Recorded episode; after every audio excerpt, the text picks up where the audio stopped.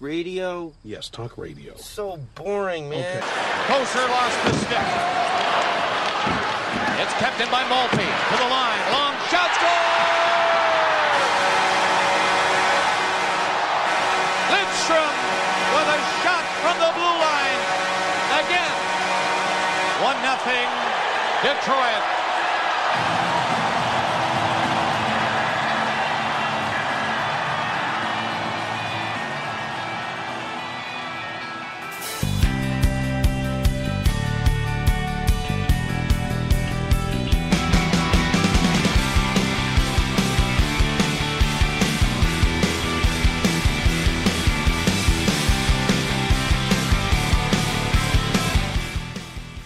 For Sunday, February 7th.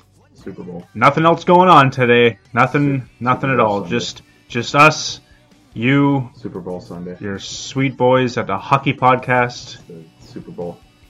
It's, uh, The the Super Bowl.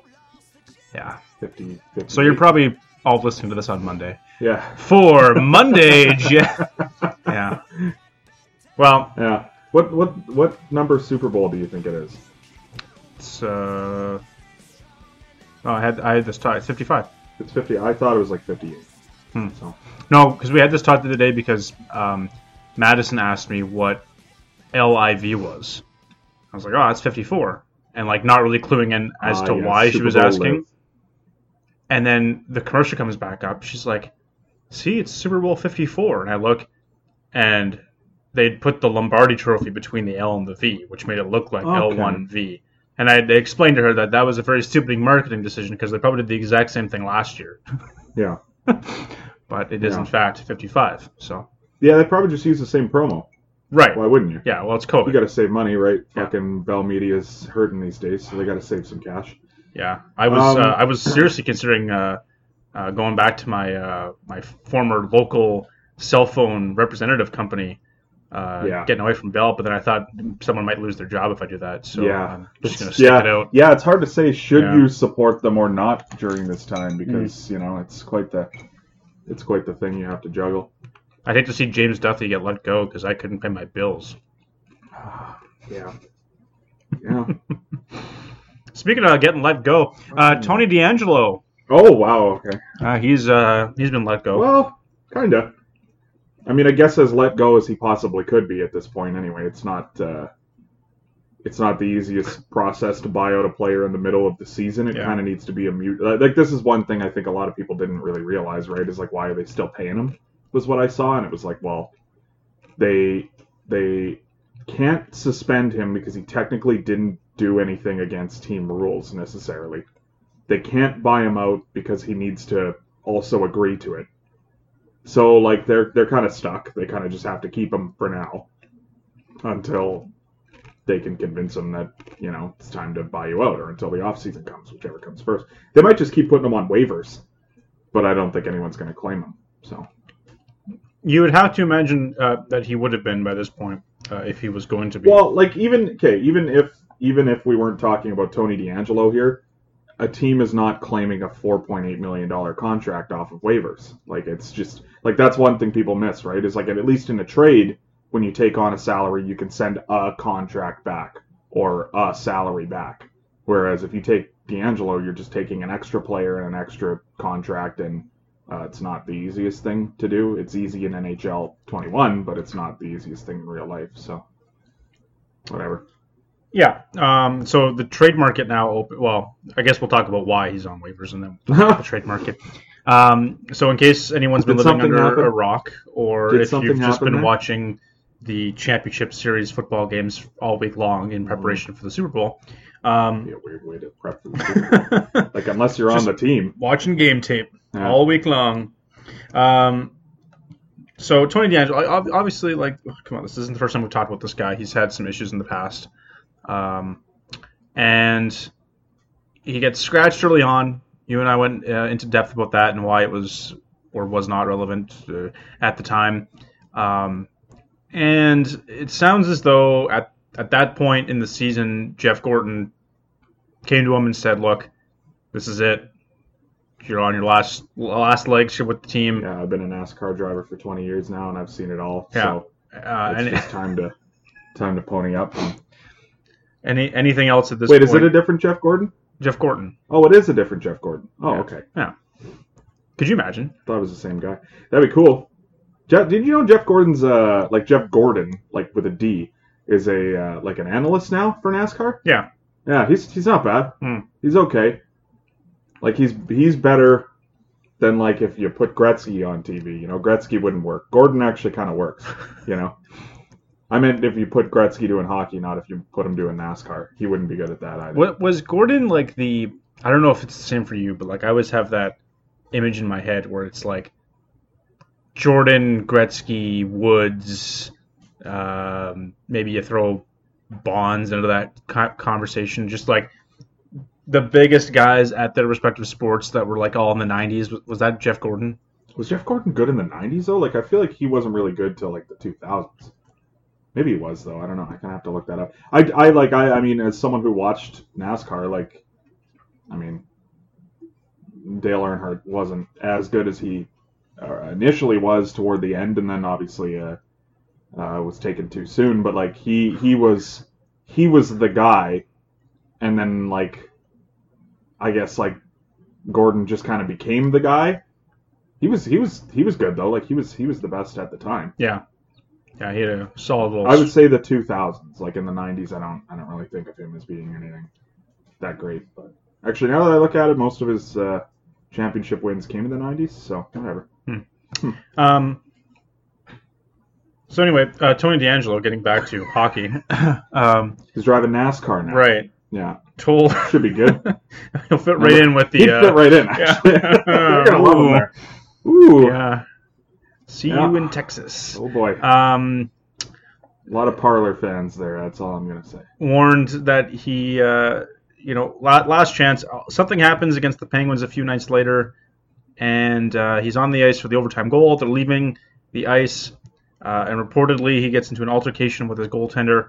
Uh, That was after the game. after the game. I never actually saw that it was Yeah. after the game. I thought it was a separate incident. So he was a minus three in this game, and he comes off the ice after the OT.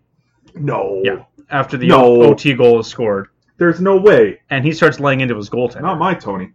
whom he was screening on the overtime winner. Yeah. Um. So, uh, you know, hot heads start uh, prevailing, and uh, some words are exchanged, and there's a little bit of uncertainty as to who did what in what order. But uh, Anthony DeAngelo got clocked by a teammate. Is, is basically the gist of it. Uh, some people have said it's Georgiev. Some people have said it's Kreider. Uh, whatever the case may be, um, whenever your teammates are punching you in the face, probably not a good sign. So my understanding was that the Kreider thing was a separate incident. So he he had been punched in the face on two separate occasions by teammates last week. His, I mean, Normal things, yeah, of course. Yeah, who hasn't been punched in the face by a teammate? his fists to face ratio in the night was much better than his plus minus. That well, Yeah. yeah. Well, not for him. Well. yeah. Um, so mad speculation, you know, all, all this, what happened, what happened, what happened. Uh, next morning, we learned that uh, he's been waived, and when he clears waivers 24 hours after that, uh, the Rangers make the announcement he will no longer be playing for the New York Rangers. He's played his last game, and they're exploring the trade markets. Hmm. Um, now, I think you and I would normally sit here and talk about why would a team do this? Why would a team go out and try to acquire uh, Anthony DeAngelo and and pay this guy to play hockey for them?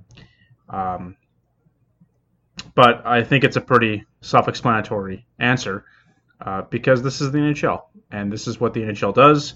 And he's a right-handed shot defenseman who's 25 years old who can put up some points and someone will see value in that and they will ignore everything else that they want to ignore and instead of sitting here saying why would someone go out and acquire him um, i figured we would sit here and talk about who will go out and acquire him because someone will go out and acquire him think i think so I yeah, I don't know. I haven't really thought too hard about whether or not he's going to, and, and I, you know what, I don't uh, like. I wouldn't bring him in under any circumstance, really, at this stage. I just uh, I've seen enough, but I'm not saying that that's going to be the case for every team. I mean, like the one thing is that you know there there were the people who maybe weren't aren't uh, as informed on Tony DeAngelo, saying you know, well, isn't everyone entitled to a second chance? And uh, I would agree.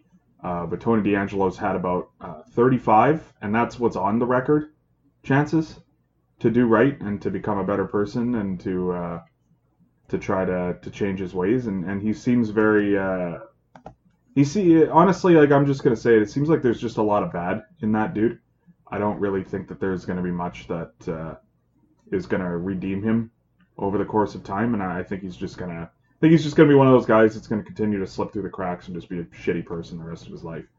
Um, so for me, and I think for a lot of teams, they're just they're going to see it that way. I mean, he's been a little shithead since he was a teenager. He continues to be a little shithead now as a, a supposedly grown adult at whatever 25 or whatever the fuck he is. And uh, uh, so I, I I don't think I think there are a lot of teams that are just going to say no and not even give it any thought. Uh, then there are teams that aren't going to be able to make it work, even if they wanted to. $4.8 million against cap. Um, it's just not a spot that most teams are comfortable, you know, um, being in. Like there are teams that could use a good defenseman and use like a, a offensive defenseman, uh, like Winnipeg, and you know, like uh, the Islanders could use a, like an offensive kind of guy. But I don't really think that, you know what I mean. Like given the people that run those teams, that that's going to be a move that they would make. So you're kind of left with a really short list of teams that maybe maybe would uh, take a chance on him. And ironically, one of the teams that came to mind for me uh, was Arizona. But Arizona's already moved on from Tony DeAngelo. They've already made that mistake. I don't know if they're looking to bring him back into the fucking fold. Um, you know, granted, they traded him and a first round pick for what ended up getting them, you know, Antti Raanta and Derek Stepan. It was a great trade for them. But I don't uh, I don't really know that they're going to revisit that. So uh, honestly, I I don't know what's going to happen here. I uh, I don't think it's coming anytime soon. It would just be very bad optically for any team to come in and trade for him now. But to your point, yeah, someone might get desperate around the trade deadline and kind of say, you know what, he's been going to classes or whatever the fuck. You know, he's doing yoga now. He's been watching a lot of Oprah and now he's uh, now there's the redemption arc, and you know maybe that's maybe that's how they're gonna spin it, and some team's gonna try to take him in. I, I think a lot of this is going to depend on what the price is. If the New York Rangers come back and say, you know, yeah, we'll retain a third and give us a fourth, yeah, all right, that that Fair trade enough. probably gets done pretty quick. Um, so I think a lot of this is in in the hands of the Rangers and how they want to, you know, kind of market him as a as a asset, if if that's the right word to use at this point, and uh, how they want to frame, you know, getting him off their roster. You know, hey, do you throw a prospect in there and just say to some team like, look, we don't want him, you don't want him, but like we really can't have him right now. Like it's it's just a bad look for us, or or however they they want to spin it to a, a, a trade partner. And then I think that gives a, a, crutch to the team picking him up. Like if if the Rangers came to the Ottawa Senators and said, uh, you know, um, here's a here's a mid pick and some salary retained and a, a decent, you know, prospect, um, give us a give us a fourth or a fifth, and the Senators can sit there and say like, yeah, uh, we really wanted this prospect. We were really high on this prospect. Yeah. And the price to get up this, you know, well, was taking on the Tony DeAngelo contract. And, you know, teams do it all the time with guys that are injured and aren't going to play. Like, why wouldn't a team do it for a guy that isn't injured and might be, you know, helping you on the ice to a degree despite his off ice antics? Um, I don't know. I think there's a lot of ways teams are going to talk themselves into thinking that he's worth pursuing. But I definitely agree with the sentiment that you're making that it shouldn't be now. It probably shouldn't be ever. But um, well, no, I do agree with the idea that if the Rangers want him off the books, there are certainly teams with cap room that maybe would be willing to take him on. I mean, again, like even for them, it, it does look bad optically, even if you take on his contract, because you know the the argument should be is that no one should be willfully paying him money at this point. So if the Ottawa Senators want to go and give Tony DeAngelo what's left of, you know, his $9.6 million that he's owed by the New York Rangers, well, yeah, it doesn't look great on them, but the Senators don't exactly have the best image anyway. So if they're a team that fucking take him on, then whatever, Yeah. right? And if it's coming out of their owners' pockets, better him than a good person. So uh, yeah, I mean, like if, if that's what ends up happening, I could, I could totally see that. There's nothing stopping a team from doing that and then just continuing to sit him out, right? Like Tony DeAngelo doesn't have a case to be made where, you know, it's not like uh, it's not like a job that just stops giving you shifts for no reason or something, and you can complain to the union or whatever. Like there's a players' union, yeah, but yeah, there's no bit. You're not entitled to anything as an NHL player. A team can just scratch you constantly. I mean, that's what the Canucks are doing with Loui Eriksson. So I mean, is there any real case that that's any different if you're Loui Eriksson and you're Tony DeAngelo? Like, who's to say it's not hockey based, hmm right? Uh, it's not like this is a guy who was like a seven-time All-Star and all of a sudden he's being blackballed, right? This is a guy who had an okay offensive season, good offensive season last year, and a bad defensive season, and this year is not having a good offensive season and has been continued uh, continually bad uh, defensively at a Uh, position where defense is the main priority. Eu- Eugene, you talked a lot about why you brought in that prospect. Just want to ask you real quick, uh, why Tony DeAngelo? Well, uh, That was a pretty good Brent Wallace, considering he's not the guy. well, someone has to be the that guy. was not a bad Brent Wallace. um, We're pouring one out for Brent Wallace today, by the way. well, he was the he's the same blood type as me, and he's got two good kidneys. So I said, what the hell? Uh, Not a, not a terrible Eugene. Yeah, I don't. I like. I just don't. Uh, I don't think it's impossible. I oh yeah, I would be quite surprised to see him in the lineup again in the NHL this year. But again, like I said, teams get desperate, right? And this is going to be an interesting season if uh if a playoff team loses four guys to COVID that don't that you know when they come Yeah. back and the games are being played again, like say a team down the line gets postponed, and their guys come back and none of them look like they're 100 percent. I don't I don't know what some of these GMs are going to do when they get desperate, and I'm not even really sure that I I would blame them 100 percent either. Uh, I just think that given what we've seen with the culture of the New York Rangers and what I know about the culture of a hockey team and winning and the correlation between the two, I don't I don't see any reason why you'd fucking want to take a, even a risk on Tony DeAngelo. Like the upside does not outweigh the potential downside Mhm. for me. Mm-hmm. Mm-hmm. Um, so yeah, something to monitor, I guess, the rest of the year in terms of what what happens with him. You talked about the injury, uh, COVID related type of situation where a uh, team loses maybe their their guy, like Columbus comes to mind. You know, they got cap space. What do you do if you lose Zach Werenski? Gotta tell you, Gee, well, I mean, not not that I'm trying to make any accusations here. Columbus probably be one of the rooms in the league that he fits in, mm-hmm. Yeah, knowing what we know. Yeah. Did you hear that thing, that theory about Dubois?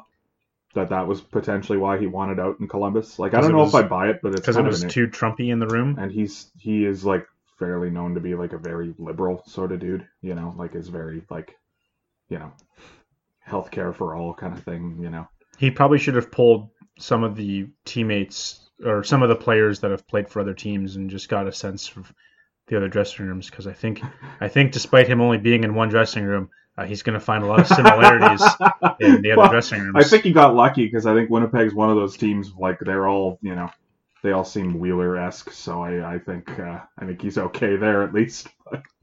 yeah, Pierre Luc Dubois showing up in Winnipeg and Blake Blake Wheeler's just right fired up. Nice, I can smoke doobies with Doobie, man, and he's just all carefree and living Who's life. smoking doobies with Doobie? Wheeler, Yeah, I could see that. He's grown his hair out quite a bit. yeah. So, oh, good for He them. seems like someone who might have like a weed farm or something like that. I could see Blake Wheeler doing that. Yeah. Seems like a thing he would do. Yeah.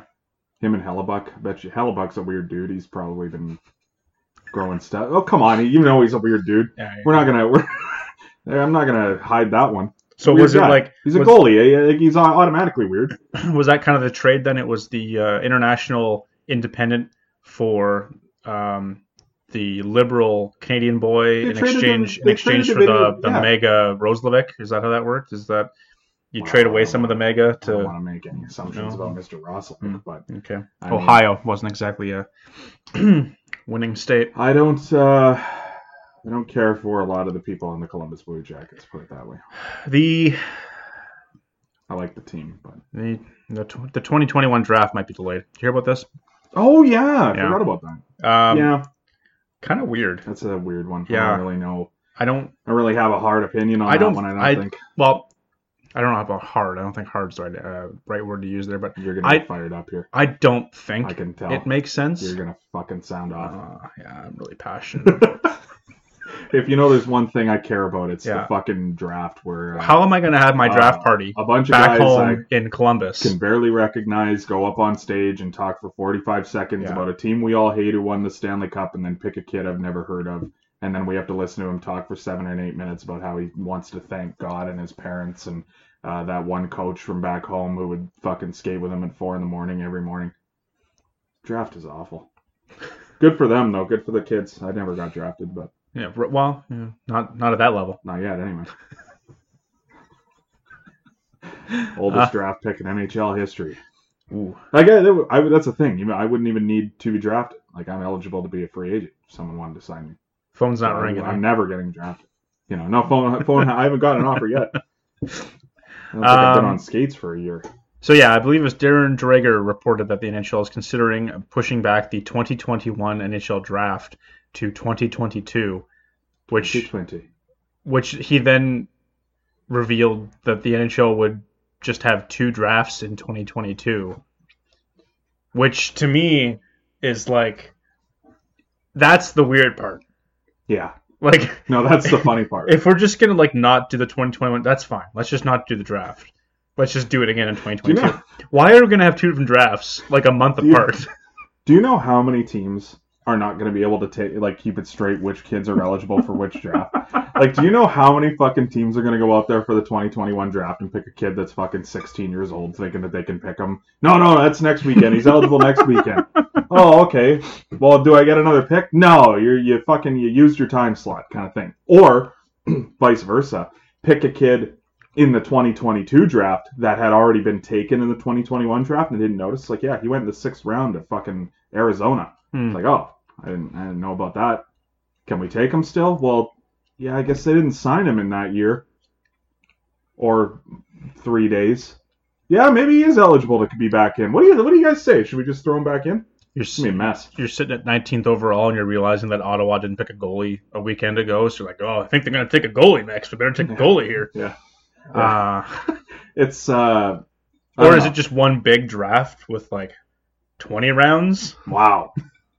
That'd be crazy. That would make more sense. Would it? Yeah, just pool all the players. I guess kind of because like the like what are you gonna you're gonna base the 2021 draft in 2022 off the 2021 standings No, and then the draft like I guess no no I guess it would work because you do have two different draft orders based on two different seasons. well, I see you're you're not saying. doing yeah, one yeah. this year. No, I see what I you're saying. guess you could kind of yeah you could do it in two different weekends that way. I guess you wouldn't have to combine it. Combining it would be kind of bizarre. I guess. I don't know. It's it's a mess. I don't. Uh, I just like I I don't I don't really know. I don't really have an opinion on it because like I uh, I do agree with the fact that um, you know you're probably not getting the best impression of some of these kids that uh, or as much knowledge on these kids as you should. Um, at this point, it's just going to become a glorified background check to try to get a to try to get a, a kid drafted. So And a bad egg would never slip through a qualified No, background check and make it onto the New York we Rangers wouldn't we wouldn't want that. Well, or the Arizona Coyotes. well, the Lightning drafted him. Uh, you know, so I think that uh, I I don't know. Like I I just I I do feel for the scouts. I feel for the organizations. I feel for the kids mostly though. Like I do think that uh, there are probably some kids that are ready to take some big strides and move themselves up a lot in the draft rankings. Uh, potentially from being nowhere near the draft to actually being like a fourth or second or first round pick even now. Um, you know, and they're not going to really be able to display a lot of the work that they've put in. I think that's tough. You know, you'd like to think that a lot of those guys still get drafted uh, the next year, but um, it's it's tough. I mean, like the the only thing you could say is it's the same for everybody for the most part, right? Like Well- if you're if you're if you're playing over in Russia and you're a kid who you know is playing in the Russian developmental league, like yeah, you're an you're at an advantage over a lot of these other kids because they're not on the ice, and uh, it's easier to watch a kid night in and night out.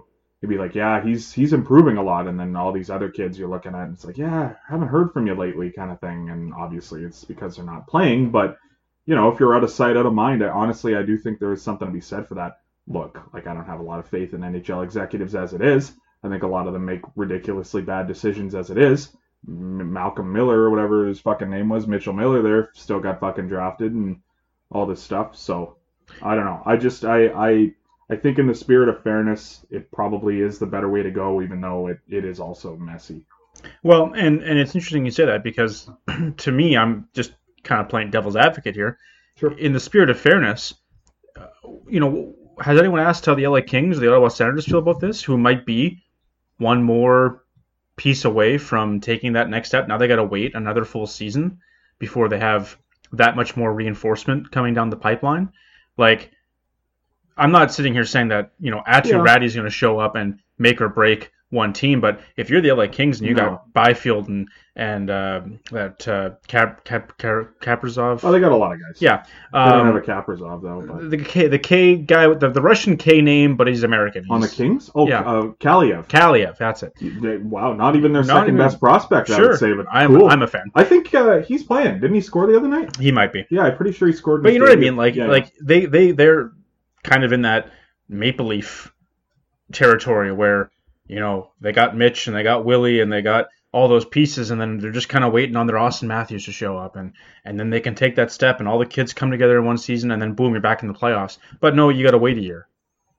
Like yeah, to me there's there's I think the best way to maybe handle it is to go ahead this this summer and like we all we all know who the top 50 prospects are going to be regardless. Like that that was kind of already going to be established coming into the season covid or not. Um and maybe you hold two mean, to- rounds to some or degree, three right? rounds and then just call that the draft and then tack on a couple more picks, a couple more rounds next summer. Yeah. You could do it that way.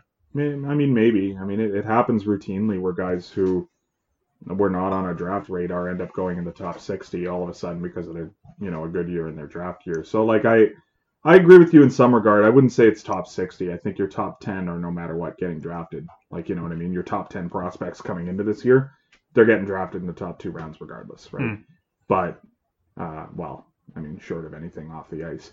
But then you get those guys that are ready for that next step, and you put them in a position where they can take that next step without having to stick around to the sixth or seventh round, picking guys that you haven't seen play recently. Like, you know, I, I feel like enough hockey is going to be played during the course of what we've already gone through the past few months and what's left to go this year before what the draft, you know, when it would be held um, to get a, a, a fair assessment or close enough to a fair assessment to do at least two rounds, maybe three. And then you know what? That just makes the 2022 draft that much more fun because you go into it and some kid has skyrocketed up the list. And now you get to watch him for a whole year instead of him skyrocketing for a couple months. And you do the, well, will he, won't he type of dance going back and forth with, is he for real? Is he just on a good, you know, hot streak here? and maybe the 2022 draft is is more exciting. You got more talent coming out of it, perhaps, and you get to balance out the guys that shouldn't be playing, you know, in Division Two Finland or in Shawinigan, uh, playing all of next season for the sake of going first overall anyway. I don't think I've ever heard the the A pronounced in Shawinigan. Um, yeah, I think My my my, my Shawinigan. yeah. Yeah. I think I think that's fine. I mean, like it, it's one of those things where it's just a uh, it's a lose lose sort of situation. I, sure. I don't really think the NHL can make a decision where everyone's going to be happy, and I don't think there is a decision where where it makes complete sense. Um, I agree with the point you're making about it. It does sort of set a team back in a way. If I'm the team, I would rather be sure about the kids that I'm drafting than uh, be going off of what I knew going into this year. I'd rather have the most recent update of them that I can get, and therefore, you know, like, I mean, like I'm one of those guys where I, I don't even necessarily think most of these kids should be getting drafted at 18. But, um, yeah, I, I, I, I think I'm on the side of I would like to take another year and let, you know, let these things hopefully sort themselves out and get a lot of these junior leagues back on the ice. But I think I think you have a point. the the other aspect here too is uh, uh, it's a lot of uh, a lot of faith that we're gonna be back to normal uh, come 2022 draft Well, time. yeah. So I mean, you would like to think by the fall they've worked out some sort of way to get most of these leagues playing, but you know, I'm it's hard to say. pessimistic on that. Well, yeah, that's what I mean. Like, it's hard to say because, uh, especially in these other countries where you travel to another country to play a team that's based out of a country that you're not based out of, it um, it becomes pretty difficult, right? Like, it's one thing to say that the CHL teams can start playing again, but you know, I don't know how that's going to necessarily work for even like the Portland Winterhawks. And then when you go over to Europe and you got Swedish teams playing against fucking, you know, who do they play against in Sweden? Norwegian teams, maybe? Is there a Norwegian team? Well, it's it's a it's a Swedish league. yeah. I, I your your You know what I point mean? your There's- point is there are well non-Swedish teams in that league. Right. Yeah, I don't, I don't know. Your point I- is I well do taken because. It's, It's the same as what we're seeing this year in the NHL. It's like, well, you're playing the same seven teams all year long, and then we're supposed to know who the best team at the end of the year is and who the best players are at the end of the year. It's like, well, how do you know that if everyone's not playing each other, right? You got these CHL teams that are divided into the you know the W, the Q, and the O, and they have all American divisions within each of them because there's no cross border travel. So, gee, Tri City and Seattle have to play each other 15 times next season, and one team sucks and one team's good, and some kid puts up 140 points as a result. Well, is he a good prospect? Or did he just have to play a really shitty team all year long and put up good numbers? And oh, sorry, you can't go scout that guy in person because there's no cross-border travel. So here's some videotape. Yeah, have fun. You know, I, Well, I think it's going to be like- foggy regardless. there's so many. That's the thing is there there are so many scouts that are anti-video uh, scouts, and there are so many scouts that all they know is I video know. scouting. And when I know, I know. But Yeah, like like like Grady, old Grady there for fucking Oakland Athletics. Like he's not doing video scouting. Oh no. That guy's that guy's wearing his red hat and going to as many ball games as he possibly can. I Right? got it. Fuck you, Billy. I'm not going to fire you. It's a good movie. Great movie. It's a good movie. Big fan. Um, so like I don't know. I, you're right. It's a lose lose. There's no right answer. There's a lot of wrong answers, but uh, that's to be determined by. That's- that's uh, hockey. Yeah, it's always a lot of wrong answers. a lot of wrong answers. With Fucking- the 19th overall pick, the Tampa Bay Lightning select. Um, Ooh, woof. that fucking guy. Speaking of, while we're on the subject too, we are talking woof. about uh, talking about Arthur Kaliyev. Ah, He's uh, he was born in Uzbekistan. really? Yeah. So he's, I mean, I mean he's Russian, but he's not. You know. Yeah, because he played for the U.S. team, didn't he? Well, yeah, he play he plays for the U.S. national team, but I mean, if he were, he would be one of those guys that if he actually grew up in Russia, like he would, or you know what I mean, he actually grew up in Uzbekistan, he would probably play for the Russian team, Yeah. kind of like Nabokov sort of thing. I've never seen the Uzbekistan flag before. Uh, neat. I've yeah, I've never seen a, a player from Uzbekistan in the NHL, so Huh. Oh, good for him. nice little nice little flag they got there, nice colors. Open that up, see if any other players. No, he is the only player to ever play uh, uh, that was born in Uzbekistan. Hmm. There you go. Yeah, Neat fact. good player. There's nothing better in life than knowing that someone's got your back tough situation. And that's exactly what Paul Maurice has. Blue Winnipeg Apron is providing food for the hungry and the yeah. At Um, Smoke and Mirrors Media. yeah. It's another, is it is it a week where we'd have to do the ad? I forget. We might have to do the ad this week. We didn't last week. All right. Well, And I know that because we did that episode live at the company itself. At the company, so we kind of, I guess we kind of did. Smoke and Mirrors Media is a creative media production company specializing in photography and videography. Their services provide creative content for clients that offer extraordinary advertising and exposure opportunities that will help any size and type of business stand out from the competition. Whether you're a struggling artist with a small budget or a successful business with some extra cash, Smoke and Mirrors Media can take your venture to the next level. Professional photography offers your websites, brochures, and social media outlets the opportunity to shine. Wouldn't you love to shine, James? Shine bright like a diamond. Professional videography creates an opportunity that allows potential customers and clients to get an in depth look into your unique venture. Smoke and Mirrors Media doesn't just deal with commercial shoots, but also private accounts as well. Wedding and engagement photos, family portraits, and even more can be available through Smoke and Mirrors, and nobody does it better. Visit smokeandmirrorsmedia.ca for more information. And visit at smokeandmirrors.media on Instagram for more information. I never really noticed that the end of that ad repeats for more information twice. I gotta really re- I gotta rewrite that. Hey, you can never have too much information. Yeah. Well, I, I should point out Mike didn't write that last line. He wouldn't overlook something like that, of course. No. Yeah. Um, Paul Maurice has the back of the Winnipeg Jets. He uh, Yeah. made that pretty clear in a scathing rant um, after the Jets uh, practice. Was it after practice? I don't think it was after a game. Uh, I remember thinking it was a weird time to I like, believe it was yeah, it freak was out after or the not. morning skate. I think Yeah. you're right. Yeah. Paul, clearly it's a little frustrating taking the questions about Blake, and I think he's probably frustrated as well. I'm wondering if you think he's earned the right from what he's proven in his career to avoid criticism, or at the very least, he's earned a little bit of buffer from that criticism when it's perceived he's not playing his best hockey. I'd just like you to be right about it. Like, I, I, I, right, you'll you'll do your deep dives and analytics, and God, they do a horse job of telling you what five guys do. Like the goal that you you're beaking them on last night, you got put in a real tough spot by a back check by somebody else, right? And I'm- sensitive to it because I've been in awe of this guy since I got here. His his work level, like he's unimpeachable in his character and how he runs that room and how he plays. He's eleven points in ten games, and and yeah, shift length shorter because I'm asking the whole hockey team to run their shift shorter, and and that's what he does as a captain. He'll bolt off the ice as fast as he can to lead.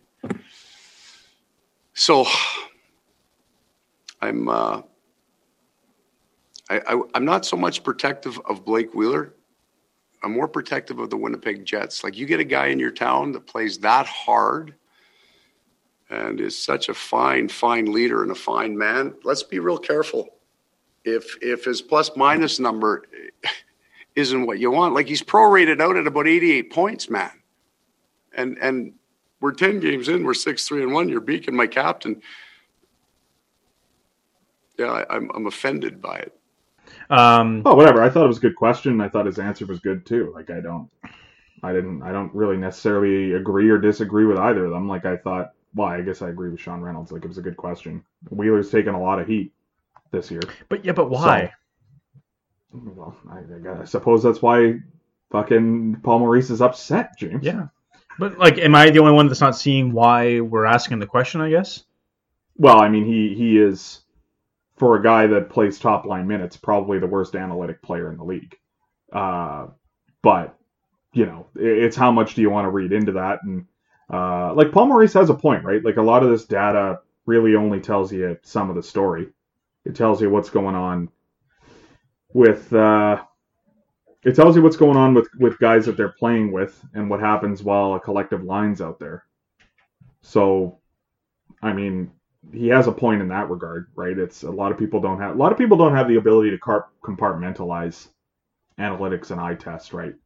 And and that's kind of part of the problem, and I think that's maybe what got him upset. So, um, he Wheeler's probably taking some heat that he deserves, but I think Paul Maurice is right to defend his captain because uh, unless Paul Maurice is thinking about moving Blake Wheeler down in the lineup, he kind of needs him right now. So he needs him to be on his game and he needs him to feel like his coach has his back. So that's the fucking answer you should give if you're Paul Maurice, right? Yeah. Um, to me, like I, I see a guy that's 34 years old putting up a point per game, and you can you can talk all you want about how yeah his you know you know expected goals weren't up to standard and his sh- shot blocks per second aren't as high as they used to be and all this but at the end of the day like he's he's not a young body anymore. Um he's no longer the Winnipeg Jets best player and Yeah. he's he's doing fine. He's an elder statesman. He's doing the best he can and the best he can is a point per game and I don't really see the reason that we're all upset about it. Like, what, this isn't a guy that's 24, 25 years old that you're, you know, expecting to be the the face of the franchise for the next decade. That's showing cracks in the in Well- the in the shield here. It's it's a guy that's he's played his minutes. He's he's had a career. He's starting to wear down a little bit. It's it's gonna happen. Yeah. Yeah, I mean, like, but it's it's just how you treat the issue is the whole thing, right? Because like, are people wrong to sit here and say analytics or not? Like, I, I don't, I, it doesn't really matter what uh, side of the argument you take. Like, Blake Wheeler hasn't been great this year, and if you want to sit here and get upset about it and not understand maybe why that is, okay. Like, if that's the way you want to fucking treat the argument, but you're right. Like, the reality is that he's an older guy who's doing fine the Jets aren't counting on him. He just happens to be on that top line. But like, is he the top player on that line? No, he's the he's the fucking complimentary player at this point. Mhm. He's the third guy on that line. Yeah. Is he good enough to be on that line anymore? I I honestly I would say not. But uh, he doesn't necessarily. I don't think he blows a hole in that line quite to the degree that other people think he does. The analytics numbers support that he's been quite bad, but um, like the Jets, unfortunately, here's here's the problem with the discussion: is the Jets play a system, and they admit this, uh, where they don't shoot the puck very often, and uh, most analytics are based on shot attempts, which is kind of the problem with a lot of it, right? Uh, until we start really paying attention to time of possession and tracking each player's time of possession, um, which there are resources out there, but I'm not paying fucking thirty dollars a month to get that information. So until we start looking at those numbers and those numbers are out open to the general public, the Jets are going to look kind of bad analytically, and that's just the way it is. But they are one team. You kind of need to watch them to get the full picture, I think, um, because yeah, they'll hang on to the puck for two or three minutes without shooting it. Sometimes it's kind of weird. Now, interestingly enough, like we're talking about him being on the top line and all this, and Patrik Laine is gone, and and maybe the depth of the overall team isn't quite where it used to be. Like you know, Paul Stastny's good, but he wasn't. He's not the player that he was a few years ago when he came in into Winnipeg in his first stint, and uh, yada yada. But Pierre Luc Dubois on the verge of joining this team. He's supposed to be in the lineup come Monday, I believe, uh, if everything goes according to plan. Um, once he's inserted and, and once he kind of takes his spot, presumably as the second line center, do you think that opens up a possibility where you, you split up the Scheifele Wheeler thing? You can keep Scheifele in the top line, you can move Wheeler down to the second line with Dubois. There's still a lot of talent there for Wheeler to work with, but you get him a little less, you know, a few more, uh, sorry, a few less minutes a night, still playing with a, a really good player, and you give maybe Scheifele someone that is currently excelling Well, in I, terms of I, I should cut you off because I, I guess I did misspeak though. Like Wheeler isn't on the top line this year. When he is, I meant he is the complimentary player. But we like Wheeler's on the second line, has been all year. Uh, I think I just still don't think he. Should, I mean, maybe he should be on that line with Dubois. We'll see how he works with Dubois, but um, I don't know. Like that might be a good spot for him. But Hmm. uh, sorry, D- does that change your question? Not really. I I, just I guess it, it's yeah. just how much does this, you know, we we we'd have the we have the whole conversation with Scheifele goes with Copp and Ehlers now, and I think that that's the Okay. perfect spot for him. Like I think Copp, I think Copp does a lot of little things well that Blake Wheeler just simply doesn't do and hasn't for years. And I think that uh, I think Nikolai Ehlers, Nikolai Ehlers has gotten screwed in that lineup for years, uh, playing in spots where he's never really played with Mark Scheifele. And people are looking and being like, "Wow, Ehlers is like like possessed this year," and it's like, yeah, it's because his two line mates are fucking pretty good. That's why. yeah. Big fan of my my sweet sweet Danish boy. He's awesome. Yeah. Like he he's fucking great. I love either. I, I'm not gonna lie to you, uh, a little off topic here, but when they were talking about the whole, are they gonna trade Laine or are they gonna trade Ehlers? I was like, I, I get that Laine is probably the better player, but I'm like, ah, fuck. Higher upside I- anyway, yeah, for sure. I don't, I don't want to, I don't want to trade fucking Ehlers. Like I love Ehlers, right? Yeah. So I'm, I'm kind of glad in that sense that theoretically he's, Well, he's not on the that's the chopping thing. block. That's the other thing too, right? Like they're gonna take heat for trading Laine, but like, was Ehlers getting you Dubois? No. Was there a package with Ehlers that was getting you Dubois? I don't think so. Like I think I think the Blue Jackets had kind of made up their mind, right, that they just wanted a top player in return. So yeah, they probably made the right decision because Ehlers is still a good player. Arguably, is better on the Jets than Laine might have been moving forward because if he's unhappy, The way they play. you know what I mean. Like you're Yeah. you're just talking again. It goes back. We talked about this weeks ago. It's a distressed asset sort of situation. Ehlers is happy there by all accounts. So like, just fuck, keep him and plug him in and put him on Yeah. the top line. And he's been great. Yeah. So, uh, I guess to me, the timing of the Wheeler rant um, just a little odd because, like, at the end of the day, you took a, a big part of that team is top six out of the lineup. You moved it away, and you had nothing to show for it for two weeks until you know you get this guy uh, Dubois Yeah. into the lineup. So to me, it was just kind of a weird like again that doesn't that's not an excuse for why Wheeler maybe isn't playing up to perceived standards, but hey, why don't we just fucking pause on all the you know panic uh, Mhm. from the media and just like let's wait till we get that one big asset that we're supposed to be kind of depending on to show up and see what happens then, and then maybe we can talk about you know what is or what isn't working and um, so Monday, I'm gonna be really excited to see uh, how that looks. I'm really hoping everything goes well and uh, all, all lights are green for Dubois to get into the lineup. And uh, despite me not being uh, too high on him, as you may have noticed in uh, recent episodes, uh, he, like, he's still a fucking he's a good hockey player. So um, Yeah, I mean it's I'd it's like a team see- that's doing uh, quite well without him, and you add him in, and uh, Yeah. you know, I mean, like you you you say what you want about the Canadian division, that's fine. Uh, you know, I'm not going to sit here and say that the Jets are lighting the league on fire or anything right now, but but they're playing above ex- expectations. Yeah. Uh, in a division that I I think there are a couple teams that look a little stronger than I thought they would. Uh, and the Jets are are holding their own. And and the one thing I'll say about the Jets is, and this has kind of always been their strength, like their forward depth is a lot better than I thought it was going to be. Like Mason Appleton's a legitimate, you know, third line player on every team in the league right now. Like he's been very good this year. Uh, Adam Lowry has again been quite solid, and then he's like he might end up moving down a line still. So um, their depth has been good. It's it's proven a lot of people wrong in some regards, and and uh, like even Trevor Lewis, I like Trevor Lewis there. I think that's a good fit for him. So um, yeah, they're they're proving a lot of people wrong, and, and they should be uh, quite happy with it. I think at this at this stage, I think Dubois is going to make a difference. Uh, I understand the criticism, I guess, going back to it. I understand the criticism on Blake Wheeler. Um, you know, I like I wrote I wrote about it this week on the high button. Like if he is the fifth or sixth best forward in their lineup, I think they're happy.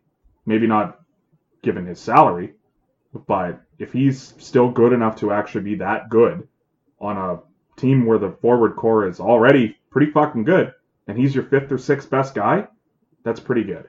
Like that, that is pretty good. So uh, I don't really know that he should be met with criticism because they're not losing. If they were to, if they were fucking Ottawa right now, and Blake Wheeler were looking slow and two points at five on five kind of thing, yeah, okay. And didn't, and again, didn't even have nine points on the power play. His nine points on the power play this year. He's been great on the power play. Always has been. He's the best fucking forward in the league on that right sidewall, making plays. He is the best. And that's why he has nine points so far this year. It's because he hasn't even been good. But he fucking he's so smart over there. He's Joe Thornton over there. He's great. So uh, do I think he deserves criticism? Maybe a little, but I think people are kind of overblowing it for sure. 11 points for uh, Blake Wheeler. Um, Yeah, not well nine points power play, fuck two on. oh, so sorry. Yeah, so sorry. Missed, splitting missed that up. little. I'm splitting them up because I do Ah. think there is a distinction of Blake Wheeler on the power play and Blake Wheeler five on five. Like he's a guy who's made his cheddar on the power play for about For five sure. years now, right? Yeah. But is there anything wrong with that? Like you know, you have to have a decent power play to succeed in the NHL. It's part of the game. So Yeah. you know, if he's the guy that runs your power play, makes your power play better, and you don't rely on him to be your best player five on five, that's fine. That's a good problem to have if your power play is good, and there's is. Mm-hmm. Yeah, it's kind of like criticizing a left-handed pitcher for being bad against left-handed hitters. Well, you're going to get that once in a while. It's part of the game. So Yeah. deal with it. Get bad against left-handed hitter. You're supposed to be bad against right-handed hitters if you're a lefty.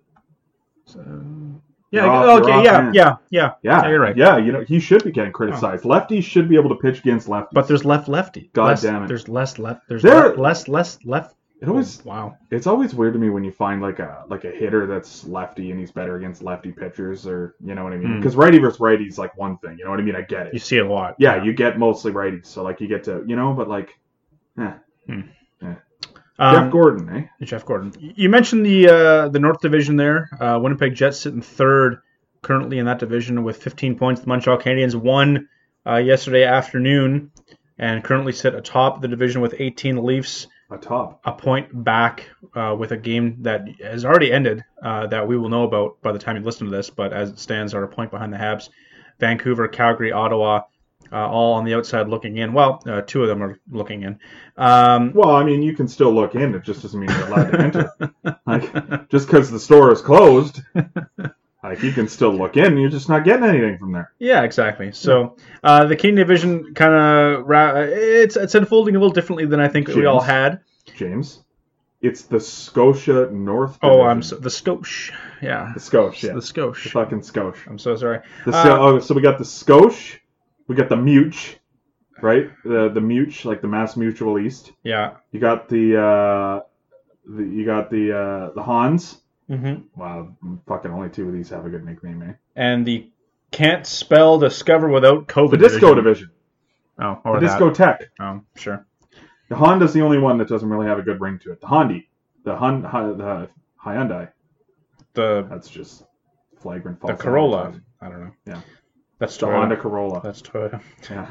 Um, so anyway, uh, I was going to say natural, nice little transition going from the uh, all Canadian division uh, to our game, but then we get a little sidetracked. So not as great as a transition, but we're still going to do it. All right. Uh, I got another round of True North Strong and Oh, three no. for you. Because I spent a lot of time So- getting this list together, and uh, I want to use uh, some of these names. okay. it's like, what are we having for dinner? Hot dogs. We just had hot dogs. Yeah, the buns are gonna go bad though.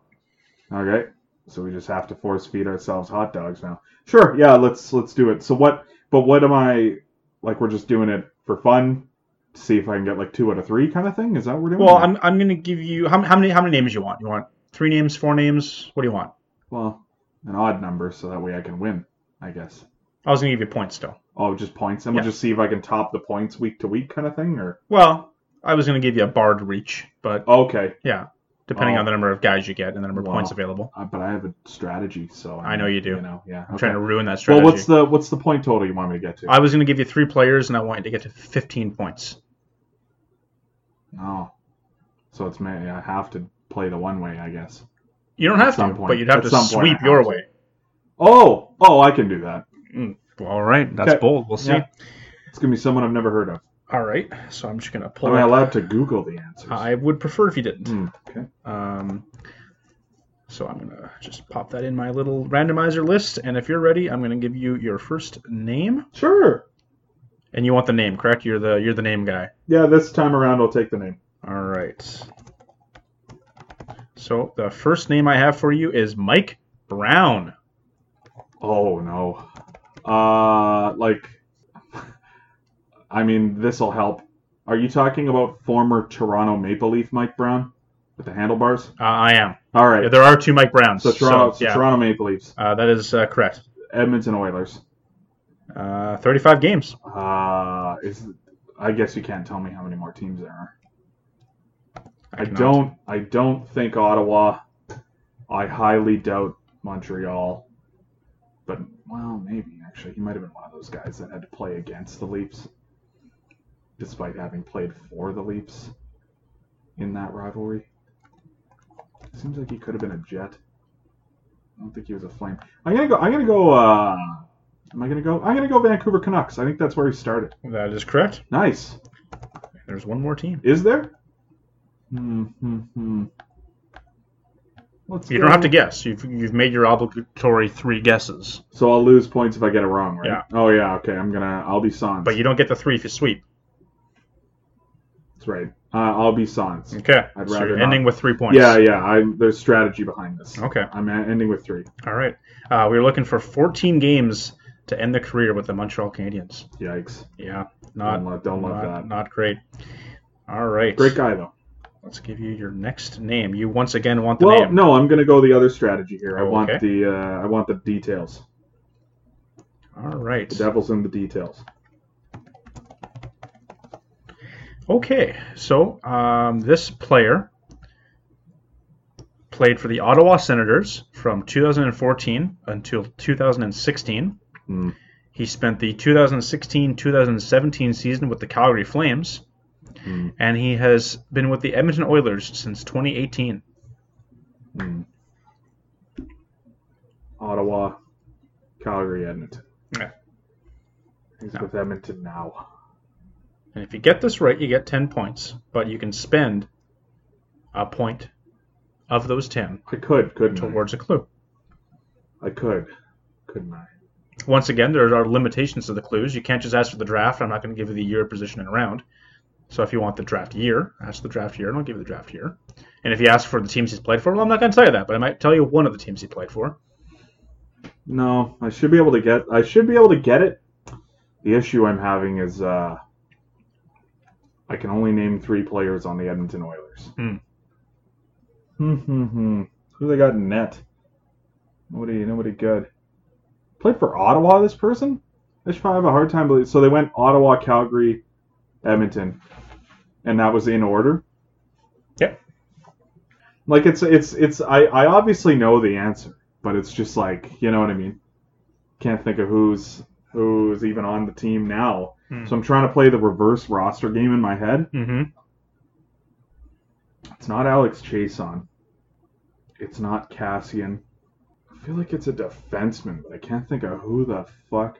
Like it's not Kris Russell. He never played for Ottawa. The Ottawa thing's thrown me off Mm. because there's been a few guys hop Edmonton to Calgary in the last few years, and vice versa. But damn, this person's currently in the NHL. Uh, with the Edmonton Oilers. Like the only guy I can think of on the Oilers that has at any point played for the Senators. They're showing Oiler highlights on my TV too. I'm trying to see if I can find my guy. Um, the only guy I can think of is fucking Turris, but he never played for Calgary, and he played in Ottawa a lot longer than that, so it's not him. Hmm, they got that Archibald guy, but he was Pittsburgh, I think, before. Damn. Damn, damn, damn, James. I might, I might need some clues. Well, I can't believe there this. for. I can't believe that. This, I should know this. That's three. He's been in Edmonton for three seasons. This guy. Looks that way. I actually, I actually know who it is. I'm just doing a bit to prove how oh. bad the Oh. Oilers' depth is. I see. That's actually what I'm doing. Wow. Okay, so I get anything off their hockey reference page, right? Yep. At one point So- per clue. I, I can't ask. Uh, I mean, I guess I could ask where else they've played, but I'd have to spend a point per team that you could tell me. Yep. Yeah. Do you want to give me? Do you want to give me um, the team they played for prior to Ottawa? The Dallas Stars. Oh, it's Jason Spencer. That doesn't help. This all sounds like James Neal, but doesn't doesn't that doesn't make sense? doesn't add up. It's all sounds like James Neal to me, but Scored 40 goals with the Nashville wait, Predators. wait, wait, wait, wait, wait, wait, wait, wait, wait. I don't know if you can answer this, but is there a team mixed in between these Canadian teams? I can answer that if you want to spend a point on it. Yeah. Well, I don't want you to, but I think I think I might be just like I overlooked a possibility there. Uh huh. I think this is Alex Chiasson. Okay. I, I'm gonna guess that it's Alex Chiasson. Okay. Uh, and you'd be correct. Wow. Yeah. For nine I didn't know he played for the Flames ever. There you go. Because he played for the Capitals for a little bit there, didn't he? hmm At some point, I don't know One season. which teams. Won a cup. Wow, You won a Stanley Cup. Yeah. Alex Chiasson's a Stanley Cup champion. 61 games with the 2018 no Washington wonder he's bringing all that leadership to the Edmonton Oilers taxi squad right now. Exactly. Fucking useless. All right. I got one more like for him. you. Sure. Uh, what? How many points am I at? You are sitting at That's a lot of points. 12. Oh, okay. How many points do I get per team right in that other one? You just get one point. Yeah. points. It's one point for every correct guess. You lose one point for every wrong guess. If you clear the board, you get three bonus points. Ah, gotcha. Yeah. Okay. Okay. So I've got your third player ready. How do you want to attack it? You, Well- need, you need three points. There's no point in getting cocky here. Let's Okay. maybe do it the other way. With the um, you give me the the teams, and I try to deduct Okay. because I, I can use clues there and still win this. You know. Okay. So I'm going to give you the teams and, and the years they, they were with these Canadian teams. And you have to give me the name of the player. Please tell me it's prior to the 40s. Yeah, no, all, all these players have played in the 2000s at least. All right, thank God. Okay, this is every. I, I like I said, I spent a lot of time. I went gotten every guy that has played in the 2000s. This is 2000s crazy. that have played for three or more Canadian teams. Ready? Yeah. No. All right, this player played with the Edmonton Oilers from 1991 until Oh. 1994. He was a Winnipeg Jet from 1993 until they moved to Phoenix in 1996. He was a Montreal Canadian from 1996 until 1999. And he was a Toronto Maple Leaf from 2000 to 2002. Oh no. Brutes, can you tell me who this Canadian alumnus Oilers, is? Jets, Habs, Leafs. You got it. Did you say he retired a Leaf or you didn't specify? I didn't specify. 2000 till 2002. Montreal. Hmm. It's harder going at it this way. Like when you give me a name, I can, I can, I, I have a good, I have a very good grasp on who's played where. Sure. There aren't a lot of guys that have played more than like 200 games in the league in the last 20 years where you gave me their name and I couldn't tell you at least a couple teams. Uh, this is a harder way of going at it. I don't know why I didn't just get you to give me the name and then I could have just, you know, Well, I either know it or I don't. yeah, You that's that's true. As long as it wasn't Brad Werenka. The good news is is that you're sitting at 12 points, so you theoretically Yeah. can spend all but three of your clues So and still win the game. did did he play anywhere after Toronto? Yes, Can I get the next team after Toronto? uh, he played for the Dallas Stars after Toronto. It's John Murray. No, that, that's out of order. Uh, he played for Dallas after Toronto. Yes. Gotta tell you, whoever this is, I feel like they weren't very good. Um, could I get the listed position? Uh, defense. Hmm. Mm-hmm. I had a guy in mind Mm. for defense. hmm There's no fucking way. There's no fucking way that. Like, there's just I have I have a I have it in my mind that he played somewhere else, and given the amount of time that you told me he spent with all these Canadian teams, there's not enough time for it to be this guy. I don't think Okay. because the guy I'm thinking of played for Detroit for a, for a while, Mhm. at least a couple years. But it's the only guy I, that it, that it sounds like it could be right here. So that Leafs 2002 defense core. You got you got Cory Cross, maybe actually I think was gone by then. McCabe, Kaberle, neither of them played for Dallas. Definitely not in 2003. Uh, Yushkevich, it's not him. You got Aki Berg, it's definitely not him. How many? How many? What am I? How many clues do I have left? You have eight possible points So I left have, to I have five, five technically Right. for my purposes. Um, how many games did he play in the National Hockey League? 1,103. Okie dokie, then there goes Anders Eriksson. Okay, there goes there goes that one for sure. Wow, Anders Eriksson. Wow, that's out the door. That's crazy. 1,000 games.